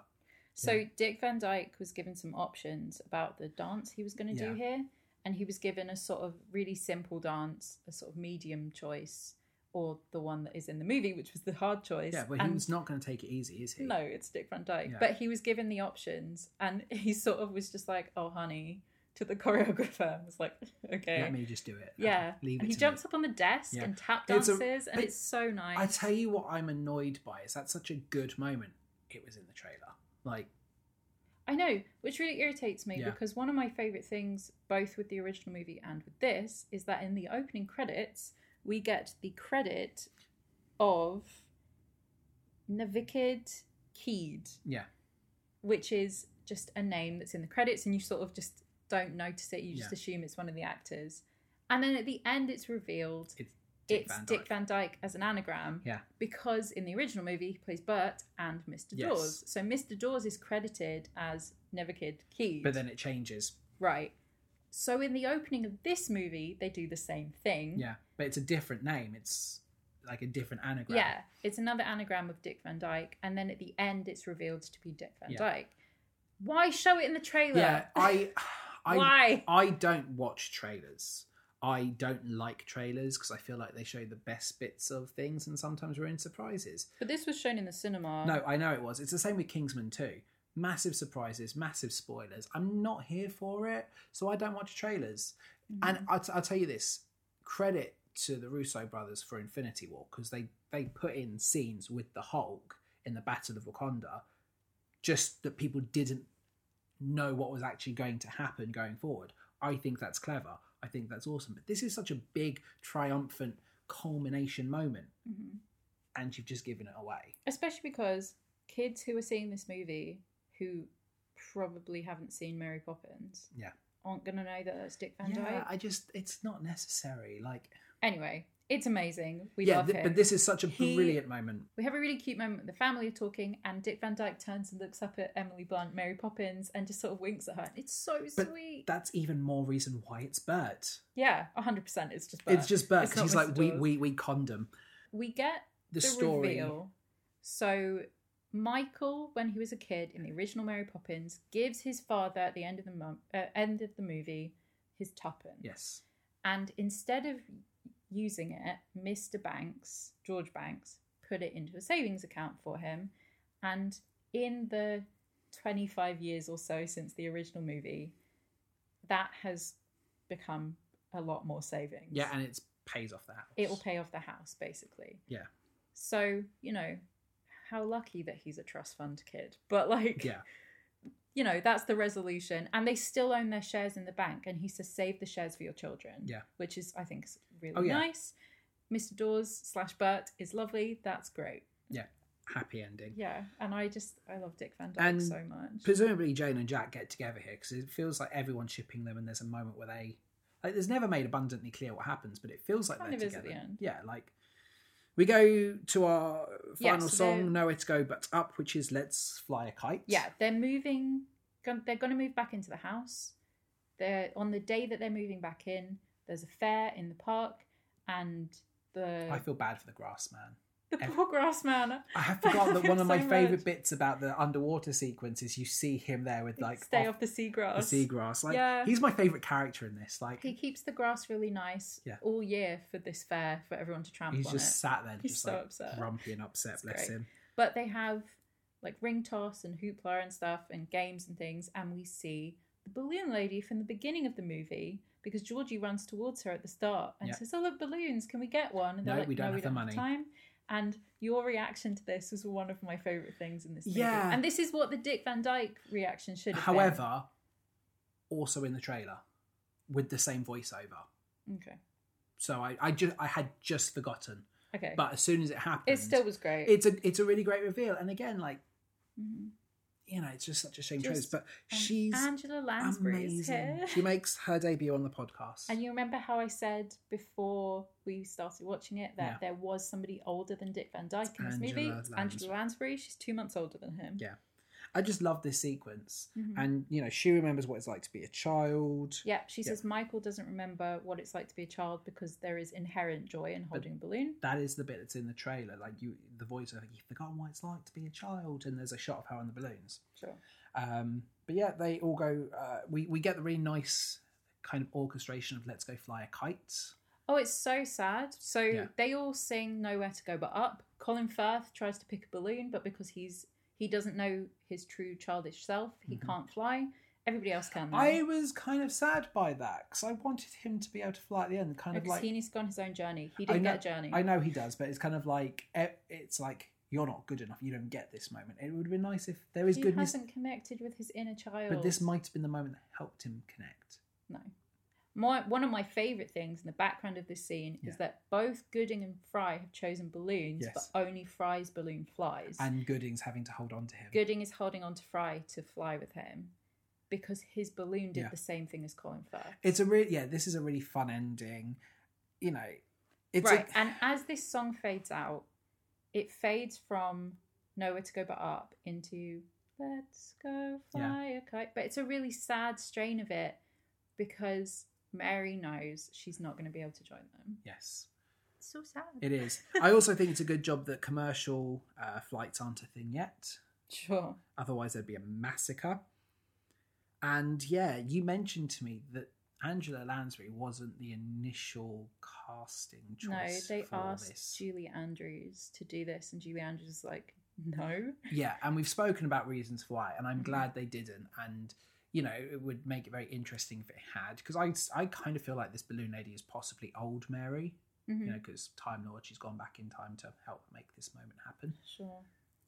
But uh, you know, it's a really nice moment, and the way she talks with Mary, there's a knowledge there, Mhm. which I think had that scene been Julie Andrews, I think she's the character from Breadknobs and Broomsticks. because she's in Bedknobs and Broomsticks, isn't she? She's the main Yeah. character in Bedknobs and Broomsticks, which we are going to watch at some point soon. Yes. Yeah, they they talk about they'll forget they always do. Yes. And it, it's a very knowing conversation between the two, which would have been two on the nose had it been Julie Andrews. Mm. Of course, the grown ups will all have forgotten by tomorrow. They always do. And they all land, and the grown ups are happy, and we get the parting shot as Mary leaves. Yeah, the door blows open, Yeah. and that was her inciting leaving instant Yeah, for and this one. she leaves without saying goodbye, and she goes off Mhm. into the clouds. Yeah, and Jane and Michael feel it. Yeah. And they say She's she's gone. gone. isn't she? She's like, yep. And that's Mary Poppins and returns. then we get the credits, and we find, and we get the Dick Van Dyke Yeah. name shuffle. I looked at that, I go, where have I seen that before? And you're like, Mary Poppins It's one. in Mary Poppins, yeah. It's great. And so the the song over the credits, they play all the music from the film. Yeah. Right at the end of the credits, it fades out and then there's just a tiny little supercalifragilisticexpialidocious and Yeah. that's the end. And it's so nice. That's such a great ending to this movie. It is. Who is your MVP?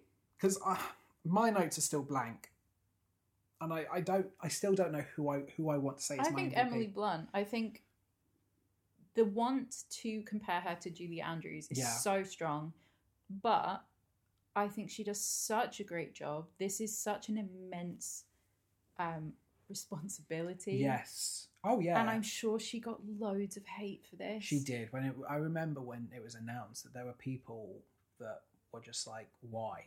Yeah, right. And like I I know this movie before it came out got loads of hate online and people were like, "Well, there's no reason to make this. There's not not a good enough reason to do this film." And that annoys me a lot Yeah. cuz I just think like that's fine, but they're going to do it anyway no matter how much you don't want them to. Oh yeah. So just you know, mind your business. But I think she does a really good job, and she's so she is a different Mary Poppins. Her character feels very different, but Yes. it, she's still so nice. yeah. I for me it's a toss up between Emily Blunt and Lin Manuel Miranda. Yeah, I think you're right. It has to be Emily Blunt just Mhm. because it's a massive task to do. And like you see it with other characters, like, you know, to make a very different comparison, but there's always hype when a new character is taking on the Doctor or taking on the Joker that people will inevitably compare. But because there's always been so many people, this is a role that had been untouched Mm. for 50 odd years. yeah. And, even though there's a stage show, nobody's comparing the stage show actresses. No, because the to stage show film. is very much a different entity. Like there's a subplot with an evil second nanny, you know, like yeah, there is. It's which great. as a result it feels like It's it's its Sanderson. own thing. But because this has been left for so long, it is a bigger task than replacing a doctor or Mm. a new actor playing the Joker, who always they all get hate anyway. But something that is so universally beloved, it is very very difficult. So I'm going to say Emily Blunt. Yeah. I think she's great as Mary I'll Poppins. tell you what, the stage show properly traumatized me as a child. Yeah. At some point, well, if we can go and see it, because it was supposed to still be on in London, Yeah. I would love to do that to see whether I'm still completely Yeah, terrified. I'd of be the interested to see clown. what it's like. Yeah. But yeah. What's your best song in this version? Or in this this film? Um, Underneath the Lovely London Sky. Uh, for me, it's cover is not the book. Yeah, I knew that. Yeah, I liked that one. I just like the little. It's just a nice little refrain of Underneath the Lovely London Sky. It's Yeah. a nice little introduction Oh, and yeah. closing to the world because Jack sings it again at the It end. is, yeah, it's a really good sweet. I bookend, like it. yeah. yeah. Skip song. Obviously, I said introducing Mary Poppins based on the fact that it's on the soundtrack, but like actual songs. What's your skip song? Uh, Turning Turtle. I put a conversation. That's fair. Like it's it's too somber. Like it's important for the story, but it's just like it's it's not one you'd want to listen to. Mm. Like outside of the context of the film. So yeah, and who would you want to play in this one? Look at all my choices. Um, I mean Mary Poppins, Yeah. obviously. But if I couldn't be her, then obviously Jane, and then Angela Lansbury. And But you, yeah, I mean, you'd want to be Mary Poppins. yeah, of course. I, I mean, I'd like to play Jack, Mhm. but I'm also going to say I'd quite like to be Michael. Mhm. I think there's some real depth to the character. Like Johnny, he's not in it as much as you'd hope the Banks children to be in it. No, But Jane's in it more than he is. yeah, but I still think Michael's kind of character arc, like the dealing with the grief and you know over not overcoming it, but accepting and moving on, hmm is really good, and I, I liked his arc. Yeah. So a few people on Twitter uh, gave some of their views before we, we finally give mine. Uh, one of my favourite podcasts, Not Before Coffee, uh, which is at need underscore three underscore mugs on Twitter. So Ray said, being completely honest, apart from a few songs in the first one, I wasn't a massive fan of Mary Poppins. When given the choice with children and magic, I prefer bed knobs and broomsticks. This second outing was just as mediocre. So, Aw. but I think that's interesting. I like- guess if you didn't like the first one, you're not gonna like. but this is, I one. think, and I've said it, this film depends on you loving the first one, Yeah. which is a really interesting take. And I'm glad that we've got that. I think, you know, Mary Poppins, if you're not a fan of the first one, were you ever going to enjoy this one? Mm. Um, at Shoot the Flick, it was okay. I definitely don't think it was as memorable as the original, despite its best efforts. hmm And Elena, so at Miss underscore Elena, I enjoyed it, but again, it's not Julie Andrews. However, I did cry at the beginning because all of those memories from my childhood came flooding back to me during the overture. Yes. Same. Yeah, I think this film depends on you knowing and liking the first one. I think if you're not a fan, if you've not got a real attachment, No, if you don't like the first one, you're not gonna like this. But I don't think you need to have seen the first one yes, to enjoy this. yeah, and I think that's kind of important. I gave this one four stars. I, I enjoyed it. I think it's got some moments where it is I think you could put Angela Lansbury and Dick Van Dyke in anything, and Yeah. I would be like, it's amazing. no, and I, I, I, I think the problem is sometimes it's just too self aware. Hmm. I feel like the fact that it is going for the exact same beats of the first film, Yeah. the fact that I'm looking at these songs and going, well, that's supercalifragilisticexpialidocious, well, that's Chim Chimney. These songs, because they're trying to be the same, they're calling back to things that we remember more fondly. So it's almost like we're not going to ever give these songs a chance to succeed on their own. If they were completely tonally different, Hmm. they might be better songs and more memorable, or people would hate it more.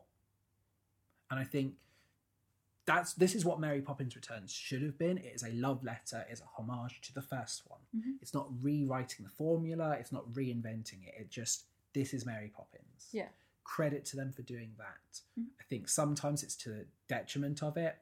We don't need it to be every every beat the same. Cut the bit with her cousin, Yep. and we, we've I think we've got a much better film. You know, I think I would have said maybe five star film without that, which is weird that I'm saying Meryl I Streep's know, isn't it inclusion. awful? But I think anyone could have played that role, and we'd have still Yeah. been like, And I "Hmm." don't, yeah, it's not a slight on on Meryl Streep. I just think that sequence isn't engaging enough to warrant being there. When you say like Jack could easily serve that purpose. Mary Poppins could have said that line to them. It would have been exactly the same. The cast is phenomenal. Mhm. Rob Marshall has continued to deliver. Mhm. I think you know if we ever do like a awards for the podcast, like he is the best Rob director. You know Marshall, yeah. everything we have seen him attached to Mm-hmm. has been successful, yeah. and I think this is a really really good film. I don't think it makes me want a Mary Poppins three. Fair enough. Simply because I know that it's going to be set against the backdrop of a post World War II, hmm which I think would concern me because of how far we've gone. I, I think her story with the Banks is is over, Yeah. unless she has a completely different family. But I don't want to see that, no, I'm good. and I think this has to be it for Mary Poppins. hmm I think anytime you go back to a franchise like this, people could have hated this because it just didn't live up. People like it or they don't like it. And I think you've at least got something here that people enjoy. Yeah. You're running the risk of going back if you do a third one and people just saying, yeah, it's the same as the first one again. Like, Mm. I don't think there's anything left to add to this world. Yeah. Do you know what I really appreciate about this film? That they wrote a finale song and that they had a song finish off the movie Yeah. and that the songs didn't end 20 minutes before the end of Yeah. the film.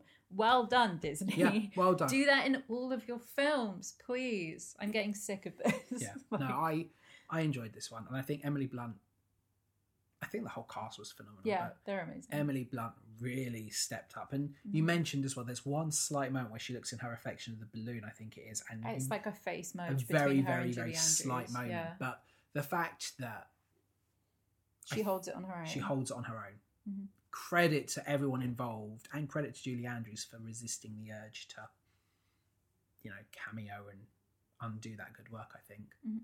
so Yeah. good show we're back on a back on a good note Good.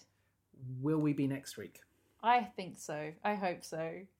so obviously sunday is valentine's day hmm So, in lieu of a Valentine's Day launch, it's going to be a February 15th launch. Yeah. So, what are we watching for Valentine's Day, my love? We are going from one singular sensation to another. That we One Yeah. singular I'm glad sensation you knew what that was. Two. Yeah, so it's chorus line. Yes. At long last. At long last. However, we are unfortunately watching the movie because there isn't a film stage version Okay. that we can have access to. So we're watching the 1985 musical movie. Okay. It'll be good. I like it. There's a lot of differences between, like, tonally between the movie and the stage show, but Mhm. I really enjoy it. I really think you're going to enjoy it because it is a character piece. I and think we it'll be like quite things nice like that we're watching something older for the first time in a while. Mhm. Because I don't really think since since um, Meet Me in St. Louis, we've done fairly modern things. Yeah, we have. I mean, Cats was 98, but Mhm. you know, it'll be good to go back in time, I think, for a first time in a while. Oh, for sure. Awesome. So that will be next week. Mhm. We will be having a romantic Valentine's experience watching Chorus Line. Yep. I assume. Mhm. And hopefully you will join us for that delightful entry. Yeah. As always, you can get involved in the conversation over on Twitter and Instagram at It's a Musical Pod, and you can let us know your thoughts. Was Mary Poppins Returns the return you wanted, or did it leave you feeling a little bit underwhelmed? And maybe you saw it without the context of the first one. I'd be really interested to know your perspective of the film. Mhm. I'm glad that I had seen Mary Poppins one before we did this. I was really tempted to see it at the cinema just because of the hype, and I don't think it would have fared as well had I done that. So let me know if you were one of those people that watched it without the context of Mary Poppins. You can, as always, subscribe to us via a multitude of different podcasting platforms. We are on Apple Podcasts, we are on Spotify, we are on Google Podcasts, we are on Amazon Podcasts, we are on Stitcher, and we are on Podbean. And if you like our show, maybe you've been listening to us for every week since we started this back in April 2020, Jesus. I know. Or maybe you are downloading us for the first time. If you like what we do and feel like making our week a little brighter, why not leave us a review? Let us know your thoughts on the show. And I look forward to Chorus Line next week. As always, have a magical Mary musical Monday. we'll see you next week. Same bat place, same bat channel. not 50 years down the line.